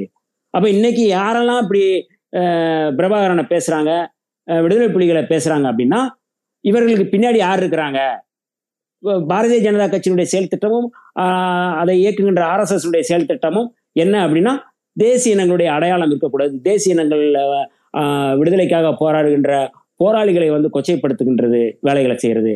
அப்ப ரொம்ப நுட்பமா அன்னைக்கு வந்து இன்னமும் வந்து அந்த நீட்சி அதாவது வந்து விடுதலை புலிகள் தமிழர்கள் தமிழ் தேசிய இனம் அந்த போராட்டம் விடுதலை புலிகளுடைய போராட்டம் இந்த போராட்டத்தின் வாயிலாக இப்ப இருக்கிற தலைமுறை வந்து அதை தெரிஞ்சுக்கிட்டு மீண்டும் வந்து அந்த உணர்வோடு வந்து இன உணர்வோடு மீண்டும் வந்து அவங்க செயல்பற்றக்கூடாதுங்கிறதுக்காக ஆஹ், பிரபாகரன் அவர்களை வந்து இன்னைக்கு வந்து கொச்சைப்படுத்துகின்ற ஒரு செயல் திட்டத்தை ஒரு அஜெண்டாவை இன்னைக்கு வந்து சில உதிரிகள் அது வந்து திராவிடங்கிற பேரில் பேர்ல செயல்பட்டாலும் சரி அது நாம் தமிழர் கட்சியில இருந்து செயல்பட்டாலும் சரி இதுதான் அவங்களுடைய பின்னணி. இதை நம்ம வந்து இருக்கிற இளைஞர்கள் இந்த களத்தில் களத்துல இருக்கிற தளத்துல இருக்கிற இளைஞர்கள் தயவு செய்து ஒரு ஒரு கொ- பழைய செய்திகள் பழைய வரலாற்றை நம்ம வந்து தயவு செய்து அதை வந்து படிக்கணும். இந்த களத்துல இதுல நாம் தமிழர் கட்சியை சேர்ந்த தம்பிகளோட இருக்கலாம். ஆனா அவங்க வந்து தயவு செய்து சீமான் சொல்ற அறவேக்காட்டுத்தனமான பேச்சை மட்டும் கேட்டுக்கிட்டு அவர் சொல்கின்ற பொய்யை மட்டும் நீங்க பேசி கேட்டுக்கிட்டு புலிகள் தொடர்பாக எங்காவது ஒரு இடத்துல அண்ணன் சீமான் அவர்கள் இராணுவ நிலைப்பாடு தொடர்பாக புலிகளுடைய அறம் திறம் தொடர்பான ஆஹ், உரையாடல் அவர் எங்கேயுமே அவர் பேசினதில்லை. வெறும் ஆமக்கறி இல்லைன்னா வேற ஏதாவது அவர் வந்து பேசின பேச்சை தான் பேசி இருக்கிறாரு ஒழிய இன்னமேல் அவர் வந்து சொல்றதுக்கு எந்த கதையாடலும் இல்லை. அவர் ஒரு சிறந்த கதை சொல்லி அப்படிங்கிறத தவிர வந்து சினிமாவில் கூட இன்னும் இதுல சொல்ல சொல்ல விரும்பினது ரொம்ப முக்கியமானது. என்னன்னா. ஒரு திரை திரைப்படம் எடுப்பதற்காக புலிகளுடைய அந்த ஆளுமை போர் திறம் போராளிகள் எப்படி இறந்தாங்க எப்படி வந்து அவருடைய வீரம் என்ன அப்படிங்கிறத பத்தி எடுப்பதற்காகத்தான் வந்து அழைக்கப்பட்டாரு. ஆனா எதற்காக அழைக்கப்பட்டாரோ அது வந்து அங்க அவங்க அதுக்கான வாய்ப்பு இல்லை. அதாவது சினிமா எடுக்கணும்னு போன இடத்துல கூட அவர் அன்ஃபிட் ஆனவர் அப்படிங்கிறத சொல்றதுக்காக அதை நான் சொன்னேன் நான். ஏன்னா ஆணிவேர் வந்து நம்முடைய மகேந்திரன் ஐயாவுடைய பையன் தான் ஆணிவேர் எடுத்தார். கடைசியாக எடுக்கப்பட்ட படம் எல்லாளன் எல்லாளன் படை அந்த படம் தொடர்பாக வந்து எடுத்தவர் வந்து சந்தோஷ்னு ஒருத்தர் தான் ஒரு கேமராமேன் தான் எடுத்தார். இதை ஏன் நம்ம வந்து சொல்கிறோம் அப்படின்னா இன்னைக்கு அவர் வந்து பல பல கதைகளை வந்து சொல்லிட்டு இருக்கிறாரு. விடுதலை புலிகள் அமைப்பு அமைப்புக்குள்ளே இருக்கிற கட்டமைப்பு அவங்க அங்கே இருக்கிற சமூக நீதி தொடர்பான அரசியல் கோட்பாட்டு இதை பத்தி நம்ம வந்து பேசணும்னா பேசிக்கிட்டே இருக்கலாம். அப்படி வந்து ஏன்னா ஒரு விடுதலை புலி வந்து இருக்கிறான்னா நீ அவன்கிட்ட நீங்க பேசி கோட்பாட்டோட நீங்க பேசுனீங்கன்னா வந்து வெல்ல முடியாது. அப்படியான ஒரு ஆளுமை உள்ள ஒரு கோட்பாட்டு புரிதல் உள்ள போராளிகளை தான் நம்ம வந்து பார்க்க பார்க்க வேண்டியது இருக்கு. இந்த இடத்துல ரெண்டாயிரத்தி ரெண்டுல எங்களுடைய தலைவர் அண்ணன் திருமாவளவன் அவர்கள் விடுதலை புலியினுடைய அதிகாரப்பூர்வ அழைப்பை ஏற்று அங்கே வந்து போறாரு யாழ்ப்பாணத்துக்கு. கவிஞர் இப்போ ரது புதுவை ரத்னதுரை தான் வந்து அந்த கூட்டத்துக்கான ஏற்பாடுகள் செஞ்சிருந்தாங்க. அங்கே வந்து அறிவியல் கல்லூரி ஒன்று தொடங்கணும்னு சொல்லி தான் தலைவர் அங்கே அழைச்சிருந்தாங்க. அந்த கூட்டத்தில் தலைவர் அவர்கள் பேசும்போது அதாவது வந்து தனி ஈடு தனி ஈழம் தனி நாடு அப்படிங்கிறது வெற்றி பெறணும். ஆனால் இந்த தமிழீழத்தில் வந்து இந்த தமிழீழம் அப்படிங்கிறது சாதி ஒழிந்த தமிழீழமாக அமையணும் அப்படிங்கிறத என்னுடைய கனவு. புரட்சி கவிஞர் பாரதிதாசன் அவர்களுடைய அந்த ஆஹ், கவி கவிதையை சொல்லி சாதி ஒழித்தல் ஒன்று நல்ல தமிழ் வளர்த்தல் மற்றொன்று அப்படிங்கிறத சொல்லி தான் தலைவர் அவர்கள் அங்கே வந்து பேசுறாங்க. அப்போ பேசி முடிச்ச உடனே ஆஹ், மரியாதைக்குரிய கவிஞர் புதுவை ரத்னதுரை அவர்கள் அதுக்கு பதில் சொல்றாரு. எங்களுக்கு வந்து சாதி ஒழிந்த தமிழீழம் தான் வேணும். சாதி இருக்கிற தமிழீழம் அப்படிப்பட்ட தமிழீழமே எங்களுக்கு தேவையில்லை அப்படின்னு. அந்த யாழ்ப்பாண மாநாட்டில் வந்து பிரகடனப்படுத்தியவர் ஆஹ், விடுதலை புலிகளுடைய கலை பண்பாட்டுத்துறையினுடைய தலைவர் மரியாதைக்குரிய கவிஞர் ரத்னதுரை அவர்கள். இது இந்த இதுக்கப்புறம் அண்ணன் திருமாவளவன் அவர்கள் தலைவர் பிரபாகரன் அவர்களை சந்திச்சு பேசும்போது இதெல்லாம் அவங்க வந்து உரையாடுறாங்க. அது அது குறித்து நிறையா வந்து எங்கள் தலைவர் அவர்களும் நிறையா சாதி ஒழிப்பு பொறுப்பு பேசியிருக்கிறாங்க. ஏன் இதை சொல்ல வரேன்னா விடுதலை புலிகள் இயக்கமே பிரகடனப்படுத்துது. சாதி ஒளிந்த தமிழீழம் தான் எங்களுக்கு வேண்டும் சொல்லி பேசுது. எங்களுடைய மண்ணில் வந்து சாதி இருக்காது அப்படின்னு சொல்லி பேசுது. அப்படிப்பட்ட இயக்கம் இன்னைக்கு வந்து அதனுடைய இமேஜை அவருடைய அவருடைய அந்த முகத்தை சிதைக்கணும்னு நினைக்கிறாங்க. ஒரு அறத்தோடு போராடிய இயக்கத்தை வந்து மிக கேவலமான ஒரு நிலையை வந்து கொண்டு வர்றாங்க அப்படின்னா இதுக்கு பின்னாடி இருக்கிற அரசியலை நம்ம புரிஞ்சுக்க வேண்டியது இருக்கு. ரொம்ப நுட்பமாக நம்ம புரிஞ்சிக்க வேண்டியது இருக்கு. ஆர்எஸ்எஸ் பாரதிய ஜனதா கட்சியினுடைய செயல்பாடு அந்த சனாதனிகளுடைய செயல்பாடு அப்படிங்கிறது இந்தியாவை ஒரு நாட்டா உருவாக்கணும்னா நீங்க வந்து இந்த தேசிய இனங்களுடைய அடையாளம் இருக்கக்கூடாது. மதவழி தேசியத்தை தான் அவங்க வந்து முன்னிறுத்து அதுதான் ரொம்ப முக்கியம். மதவழியிலான தேசிய தேசிய இனங்களுடைய காங்கிரஸுக்கும் பிஜேபிக்குமான வித்தியாசத்தை நம்ம இதில் வந்து புரிஞ்சுக்கணும். காங்கிரஸ் வந்து ஒரு எல்லை ரீதியாக தான் அவங்க வந்து அதை வந்து கட்டமைக்க முயற்சி செஞ்சாங்க. ஆனா இவங்க மத வழியில அவங்க வந்து கட்டமைக்க முயற்சி செய்கிறாங்க பாரதிய ஜனதா கட்சி. இது தேசிய இனங்களுக்கு எதிரானது. தேசிய இன விடுதலைக்கு எதிரானது. நம்ம அடுத்தடுத்து நம்முடைய இன விடுதலை குறித்து பேசுவது இந்த இந்திய ஒன்றியத்திலிருந்து விடுபடுவதற்கு அல்லது இந்திய ஒன்றியத்தினுடைய ஆதிக்கத்திலிருந்து விடுபடுவதற்கு இந்த தேசிய இன அடையாளம் ரொம்ப மு- நுட்பமானது. ஆனால் அதன் நுட்பத்தை அழிக்கிறது அப்படிங்கிறது வந்து இவங்க வந்து இந்த மத வழியிலான அடையாளத்தை நிறுத்துவதற்காகத்தான் இந்த வேலையில பூரா வந்து அவங்க வந்து செஞ்சிட்டு இருக்கிறாங்க. மேதகு பிரபாகரன் அவர்களை வந்து பல இந்துத்துவவாதிகள் பல முறை சந்திக்க முயற்சி செஞ்சாங்க. நிறைய பேருக்கு வந்து அவங்க வந்து ஃபீட் பண்ணுறாங்க அதாவது பௌத்த பேரினவாத சிங்கள பௌத்தம் அந்த பேரினவாதத்துக்கு எதிராக அந்த மத வழி போராட்டத்தை நடத்துகின்ற பௌத்தத்துக்கு மாற்றாக பிரபாகரன் அவர்கள் இந்து அப்படிங்கிற அடையாளத்தை சொன்னீங்கன்னா இந்தியா வந்து உதவும் அப்படிங்கிறதா நிறைய பேர் வந்து அவர்கிட்ட வந்து சொன்னாங்க. கடைசி போர் நடந்துகிட்டு இருக்கும்போது கூட வந்து ஸ்ரீ ஸ்ரீ ரவிசங்கர் அவர் கூட அந்த இதில் வந்து நேர போய் பா சந்திக்க முயற்சி செஞ்சு அவர் கூட ஏதோ ஆலோசனை சொன்னதாக வந்து அவரே வந்து ஸ்ரீ ஸ்ரீ ரவிசங்கர் அவர்களே சொல்லியிருக்கிறார். ஏன் இதை நம்ம சொல்றோம்னா ஒரு இன விடுதலை போராட்டம் அந்த இன விடுதலை போராட்டத்தில் மேதகு பிரபாகரன் அவருடைய அணுகுமுறை எப்படி இருக்கு அப்படின்னா என் இனமே அழிஞ்சாலும் இல்லை என்னுடைய இந்த போராட்டமே முடிவுக்கு வந்தாலும் ஒருபோதும் நான் வந்து இந்துங்கிற அடையாளத்தை ஏற்றுக்கிற மாட்டேன் அப்படி சொன்னவர் தான் மேதகு பிரபாகரன் அவர்கள். ரொம்ப நுட்பமாக நம்ம பார்க்க வேண்டியது இருக்கு. பௌத்த பேரினவாதம் பௌத்த அடையாளத்தோட அவங்க போராடுறாங்க. அதனால நீங்க அதை வந்து முறியடிக்கணும்னா இந்தியா போன்ற நாடுகள்கிட்ட உங்கள்கிட்ட உதவி வேணும்னா இந்துங்கிற அடையாளத்தை நீங்க முன்னிறுத்துங்க அப்படின்னு சொல்லி பலர் ஆலோசனை சொன்னபோது அந்த ஆலோசனையை தூக்கி எறிந்தவர். இந்து அடையாளத்தை தூக்கி எறிந்தவர் மேதகு பிரபாகரன் அவர்கள். அப்போ இந்து அடையாளத்தை நீ தூக்கி எறிஞ்சாலே சாதி அடையாளம் அங்கே போகுது. எவன் ஒருத்தன் இந்து அப்படின்னு சொல்லி தன்னை வந்து அடையாளப்படுத்துறானோ அவன் தன் சாதி அடையாளத்தை அவன் தூக்கி சுமக்கிறான்னு அர்த்தம். சாதி சாதியைத்தான் வந்து அவன் வந்து அங்கே உள்ள முன்னிறுத்துறான்னு அர்த்தம். அப்படி வந்து வாழும் வரை போராடும் வரை விடுதலை புலிகள் கடைசி அந்த நந்திக்கரல் நிற்கிற வரை ஒரு மத அடையாளமோ சாதி அடையாளமோ எல்லாமே இல்லாமல் தூய தமிழ் பேரில் ஏற்றுக்கொண்டு அங்கே வந்து போராடிய விடுதலை புலிகள் இயக்கம். இன்னைக்கு வந்து நமக்கெல்லாம் வந்து இன்னைக்கு நம்ம வந்து தமிழர்கள் அப்படின்னு சொல்கிற அந்த இன உணர்வு நம்ம அந்த நெஞ்சுயர்த்தி நம்ம நிற்கிறோம் அப்படின்னா சமீபத்தில் நடந்த அந்த நம்ம நம்முடைய காலத்தில் நடந்த அந்த போராட்டம் இன்னைக்கு இருக்கிற தம்பியை இளைய தலைமுறைக்கு ஒரு இதனுடைய பின்னணி இந்த போராட்ட வரலாறுலாம் வந்து தெரியாது.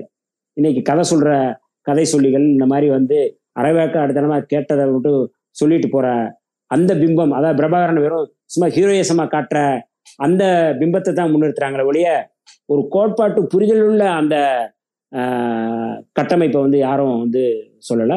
அப்போ அப்படி ஒரு கட்டமைப்பை வந்து நம்ம உடைப்பதன் மூலமாக தான் இந்தியா ஒன்றியத்தில் வந்து இந்த தேசிய இனத்தினுடைய அடையாளங்கள் நம்ம வந்து சிதைக்க முடியும் அப்படிங்கிறதுக்கு ஆர்எஸ்எஸ் போன்ற அமைப்புகள் பிஜேபி போன்ற அமைப்புகள் தீவிரமாக செயல்படுது. அந்த அமைப்புகளுடைய ஆதரவோடு அல்லது அவருடைய அஜெண்டாவோடு தமிழ்நாட்டில் இன்றைக்கு நாம் தமிழர் கட்சியோ இல்லை அவர்களை போன்று உதிரியாக இந்த இணையதளங்களில் வந்து செயல்படுகின்ற பேர்வழிகள் இன்னைக்கு வந்து ஒரு அதாவது வந்து என்ன சொல்லுவாங்க? பேமெண்ட் வாங்கிட்டு ஒர்க் பண்ணி அவங்களோட இமேஜை உடைக்கிறதுக்கான முயற்சிகிற அந்த முயற்சி அப்படிங்கிறது ஆர்எஸ்எஸ் உடைய செயல் திட்டம் தான் அப்படிங்கிற எந்த மாற்று கருத்தும் இல்லை. நாம் இந்த களத்தில் தேசிய இனத்தினுடைய விடுதலையை தேசிய இனங்களுடைய அடையாளத்தை தேசிய இனத்தினுடைய உரிமையை மீட்பதில்தான் நாம் வந்து வெற்றி பெற முடியும். பாரதிய ஜனதாவோ ஆர்எஸ்எஸ்ஸோ மத வழியில் இந்த இந்திய ஒன்றியத்தை ஒன்றியத்தை கட்டமைக்க முயற்சிவதை நாம் முறியடிப்பதற்கு அந்தந்த தேசியனங்களுடைய விடுதலையை நாம் வந்து உயர்த்தி பிடிப்பது அந்த தேசிய இனத்தினுடைய அடையாளத்துக்காக நாம் எதையும் துச்சமாக மதிப்பது என்கின்ற அடிப்படையில் நம் இளைஞர்களை தயார்படுத்த வேண்டும். அந்த வகையில் இன்றைக்கு மே பதினேழு இயக்கம் இந்த அளப்பெரிய அரும்பெரும் பணியை முன்னெடுத்திருப்பது நான் உண்மையாகவே பாராட்டுகிறேன். நம்முடைய தம்பிமார்கள் எல்லோருமே நாம் நேசிக்கக்கூடியவர்கள். வெறுப்பு அரசியல் நம்மிடம் இல்லை. நமக்கு இருப்பு இருக்கின்ற அரசியல் என்பது நம்முடைய இனத்தினுடைய அடையாளத்தை மீட்பது ஒடுக்குமுறை அடக்குமுறை சுரண்டல் இவற்றை அழித்தொழிப்பது தான் நம்முடைய இலக்கு.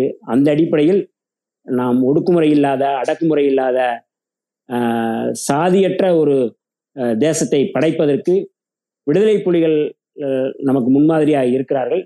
அந்த முன்மாதிரியை நாம் தமிழ்நாட்டிலும் நாம் தீவிரமாக சாதி ஒழிப்போடு கூடிய அந்த களத்திலே நாம் செயல்பட வேண்டிய தேவை இருக்கின்றது.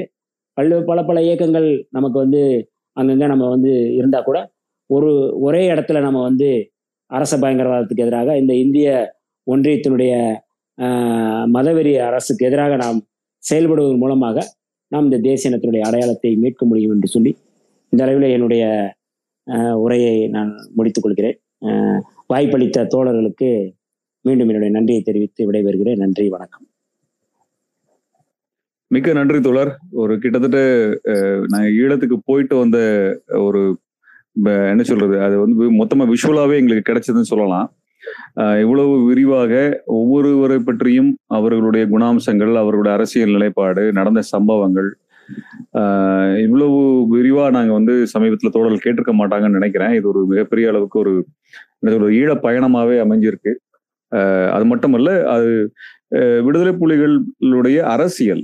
ஆஹ் அதுதான் வந்து இன்றைக்கு முக்கியமா நம்ம வந்து கவனத்தை எடுக்க வேண்டியது. ஏன்னா உலகத்துல வந்து இருக்கக்கூடிய போராடுகின்ற அமைப்புகளிலிருந்து அடுத்த ஆஹ் ஆஹ் பிற சமூகங்கள் கத்துக்கொள்றதுங்கிறது அவர்கள் பேசுகின்ற அரசியலை தான் கத்துக்கிறாங்க. அந்த வகையில் விடுதலை புலிகளினுடைய அரசியல் அதனுடைய அவங்க இருந்த உறுதிப்பாடு குறிப்பாக ஒரு சமூகத்தில் புறையோடி போயிருக்கக்கூடிய இந்த அநீதிகளை எல்லாம் அல்லது ஏற்றத்தாழ்வுகளை எல்லாம் ஒடுக்குமுறைகளை எல்லாம் எப்படி வந்து அவங்க கையாண்டாங்க? அது மனிதநேயத்தோடு எப்படி கையாண்டாங்க? இதை வந்து ரொம்ப தெளிவாக ஆணித்தரமாக விளக்கியதற்கு ரொம்ப நன்றி தோழர். கிட்டத்தட்ட ஒன்றரை மணி நேரம் வந்து நீங்கள் அந்த நேரத்தை வந்து எங்களோட ஒதுக்கி நீங்க கொடுத்தது. சொல்ல போனால் ரெண்டு மணி நேரம் இந்த அரங்கத்தில் இருந்திருக்கிறீங்க. அது ஒன்றரை மணி நேரம் வந்து இந்த உரை என்பது பல கேள்விகளுக்கான விடையாக இருந்திருக்கும் என்று நான் நம்புகிறேன். என்னன்னா வந்து பலருக்கு வந்து விடுதலை புலிகளை பற்றியான பல விவரங்கள் வந்து தெரியறதுக்கு வாய்ப்பு இல்லை அதற்கு காரணங்கள் வந்து ஒன்று என்னன்னால் மிக முக்கியமான காரணமாக என்ன இருக்குன்னா இந்தியாவிற்குள் விடுதலை புலிகள் தடை செய்யப்பட்டது. அவர்களை பற்றியான எந்த தகவலும் அவர்களுடைய எந்த விதமான அவர்கள் வெளியிடக்கூடிய எந்த பதிப்புகளும் வந்து இந்தியாவிற்குள் அனுமதிக்கப்படலை. அவருடைய புத்தகங்களோ அவர்கள் வெளிக்கொண்டு வந்த செய்தித்தாள்களோ அல்லது அவர்களை பற்றி எந்த செய்தியுமோ இங்கே வந்து பேசுவதற்கு எழுதுவதற்கு அனுமதிக்கப்படவில்லை. அது வந்து இங்க இருக்கக்கூடிய அமைப்புகளும் அது குறித்தான பதிவுகளை செய்வதற்குரிய அஹ், வாய்ப்புகள் இல்லாமல் நெருக்கடியில தடை செய்யப்படக்கூடிய விஷயங்கள் நடந்துட்டு இருக்கு. இன்றைக்கும் நம்ம வந்து இப்ப இருக்க புக் ஃபேருக்கு நம்ம போனா கூட இப்ப இருக்க புத்தக சந்தைக்கு நம்ம இப்ப இந்த வருடம் நடந்த புத்தக சந்தையில கூட விடுதலை புலிகளை பத்தி புத்தகம் வச்சிருக்கீங்களா? வந்து கேட்கக்கூடிய உளவுத்துறை இன்னைக்கு இருக்கிறாங்க. அப்ப அந்த அந்த இயக்கத்தை பற்றியான முழுமையான நேரடியான தகவல்களை தெரிந்து கொள்ள வாய்ப்பற்ற நிலையில வெறும் அவதூறு மட்டும்தான் இந்தியா முழுவதும் திட்டமிட்டு பார்ப்பன சக்திகளால் பரப்பப்பட்டுச்சது அந்த அந்த அவதூறுகள் முப்பது ஆண்டுகளாக இங்கேயே சுத்தி சுத்தி வருது. ஒரு தரப்பு பேசுவாங்க அதையெல்லாம் வந்து எடுத்து அதை அம்பலப்படுத்தி அதில் அதுல இருக்கக்கூடிய பொய்த்தன்மையெல்லாம் எடுத்து மு- சொல்லி முடிச்ச உடனே கொஞ்ச நாள் அமைதியா இருப்பாங்க எதுவும் பேச மாட்டாங்க.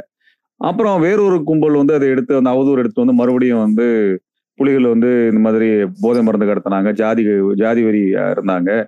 அப்படின்னு வந்து பேசுவாங்க. இது வந்து தொடர்ந்த ஒரு போக்காகவே இந்த சமூகத்துல இருந்துகிட்டு இருக்கிறதுக்கு காரணம் விடுதலை புலிகள் வந்து அவர்கள் வந்து ஒரு ஒரு ஒரு தேசத்தை உருவாக்குவதற்காக மட்டும் போராட்டத்தை நடத்தல அந்த தேசம் எப்படியாக இருக்க வேண்டும் என்பதுல ரொம்ப குறியாக தெளிவாக இருந்தாங்க. இது வந்து ஜாதி ஒளிந்த தமிழீழம் என்ற ஒன்று வந்து யாருக்கு ஆபத்தா இருக்கோ இல்லையோ சிங்களத்துக்கு ஆபத்தா இருக்கோ இல்லையோ அது இந்தியாவினுடைய பார்ப்பனியத்துக்கு பெரும் ஆபத்து. ஏன் இந்தியாவில் இருக்கக்கூடிய பார்ப்பனிய சமூகம் வந்து முழுக்க முழுக்க ஈழத்துக்கு எதிராக நின்றதுன்னா இவர்கள் வந்து இந்த சனாதன அரசியல் அல்லது இந்த இந்துத்துவ அரசியல் சாதிய சுரண்டல் இது எல்லாத்தையுமே வந்து அவர்கள் வந்து அடிச்சு நொறுக்குனாங்க அவங்க.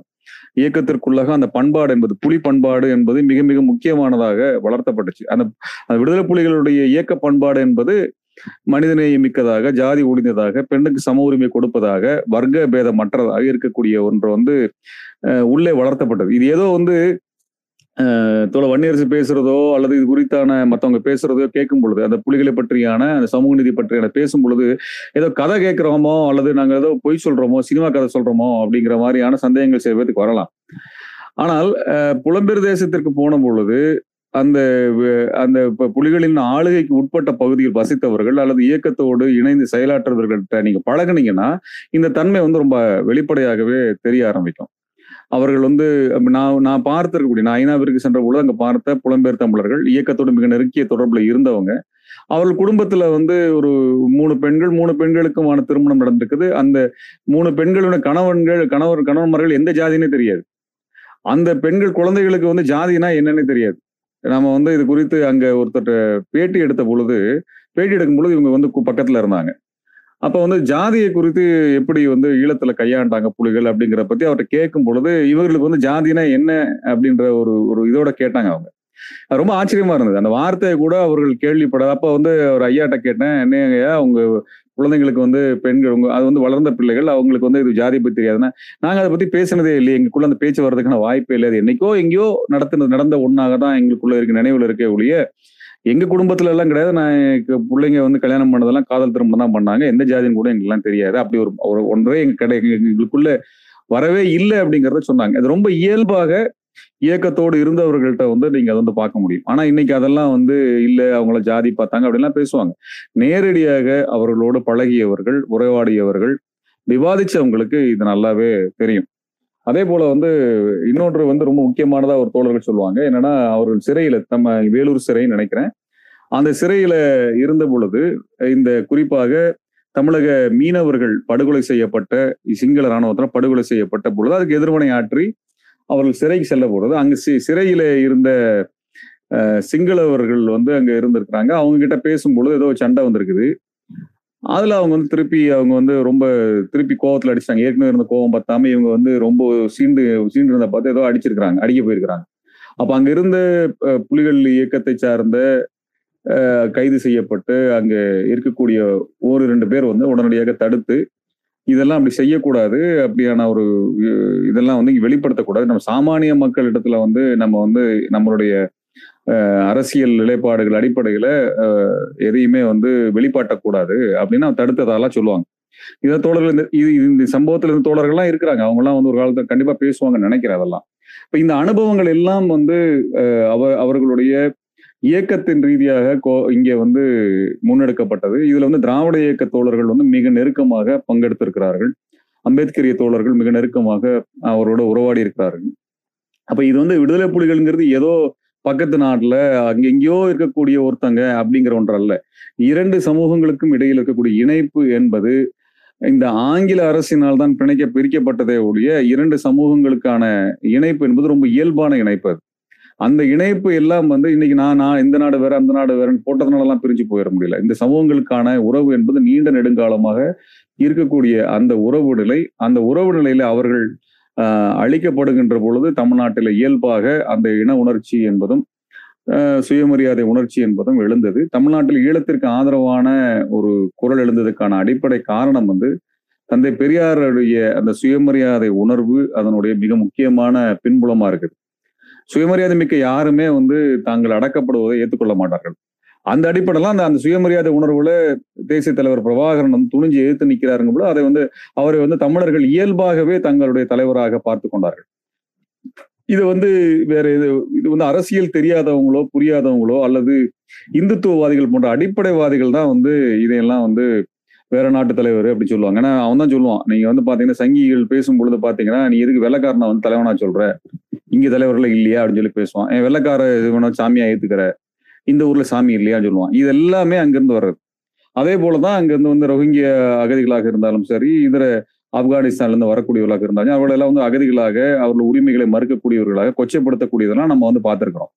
அதே போன்ற ஒரு மனநிலையில வந்து தாம் அங்க இருக்க அடக்குமுறை ஈழத்திலிருந்து அடக்குமுறை ஒடுக்குமுறையிலிருந்து தப்பி வரக்கூடிய அந்த ரெஃப்யூஜின்னு சொல்லக்கூடிய ஏதலிகளை வந்து நீங்க வந்து கொச்சைப்படுத்துவது என்பது அது வலதுசாரி அரசியலுக்கு தான் உரித்தானதே ஒழி அது எந்த வகையிலும் பெரியாரியத்திற்கோ திராவிடத்திற்கோ இடதுசாரி அரசியலுக்கோ முற்போக்கு அரசியலுக்கோ உரித்தானது அல்ல.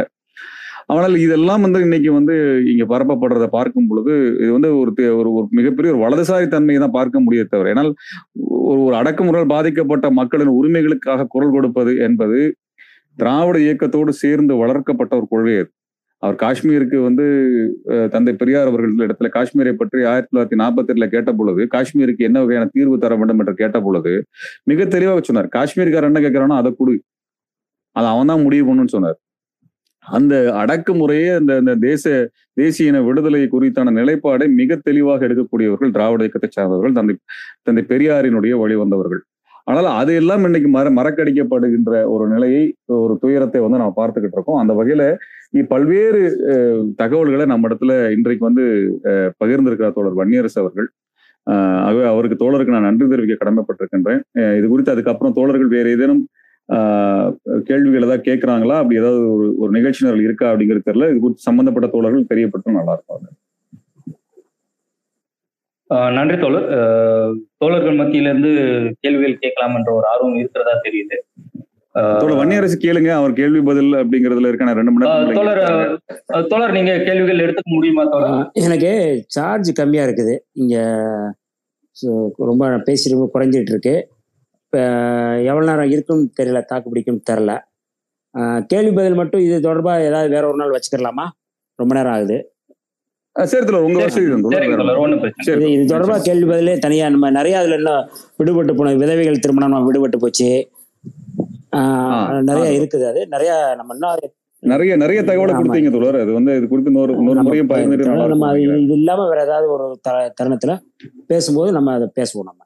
மணி பத்து மணி ஆச்சு. ஓ மிக்க நன்றி மிக்க நன்றி நன்றி.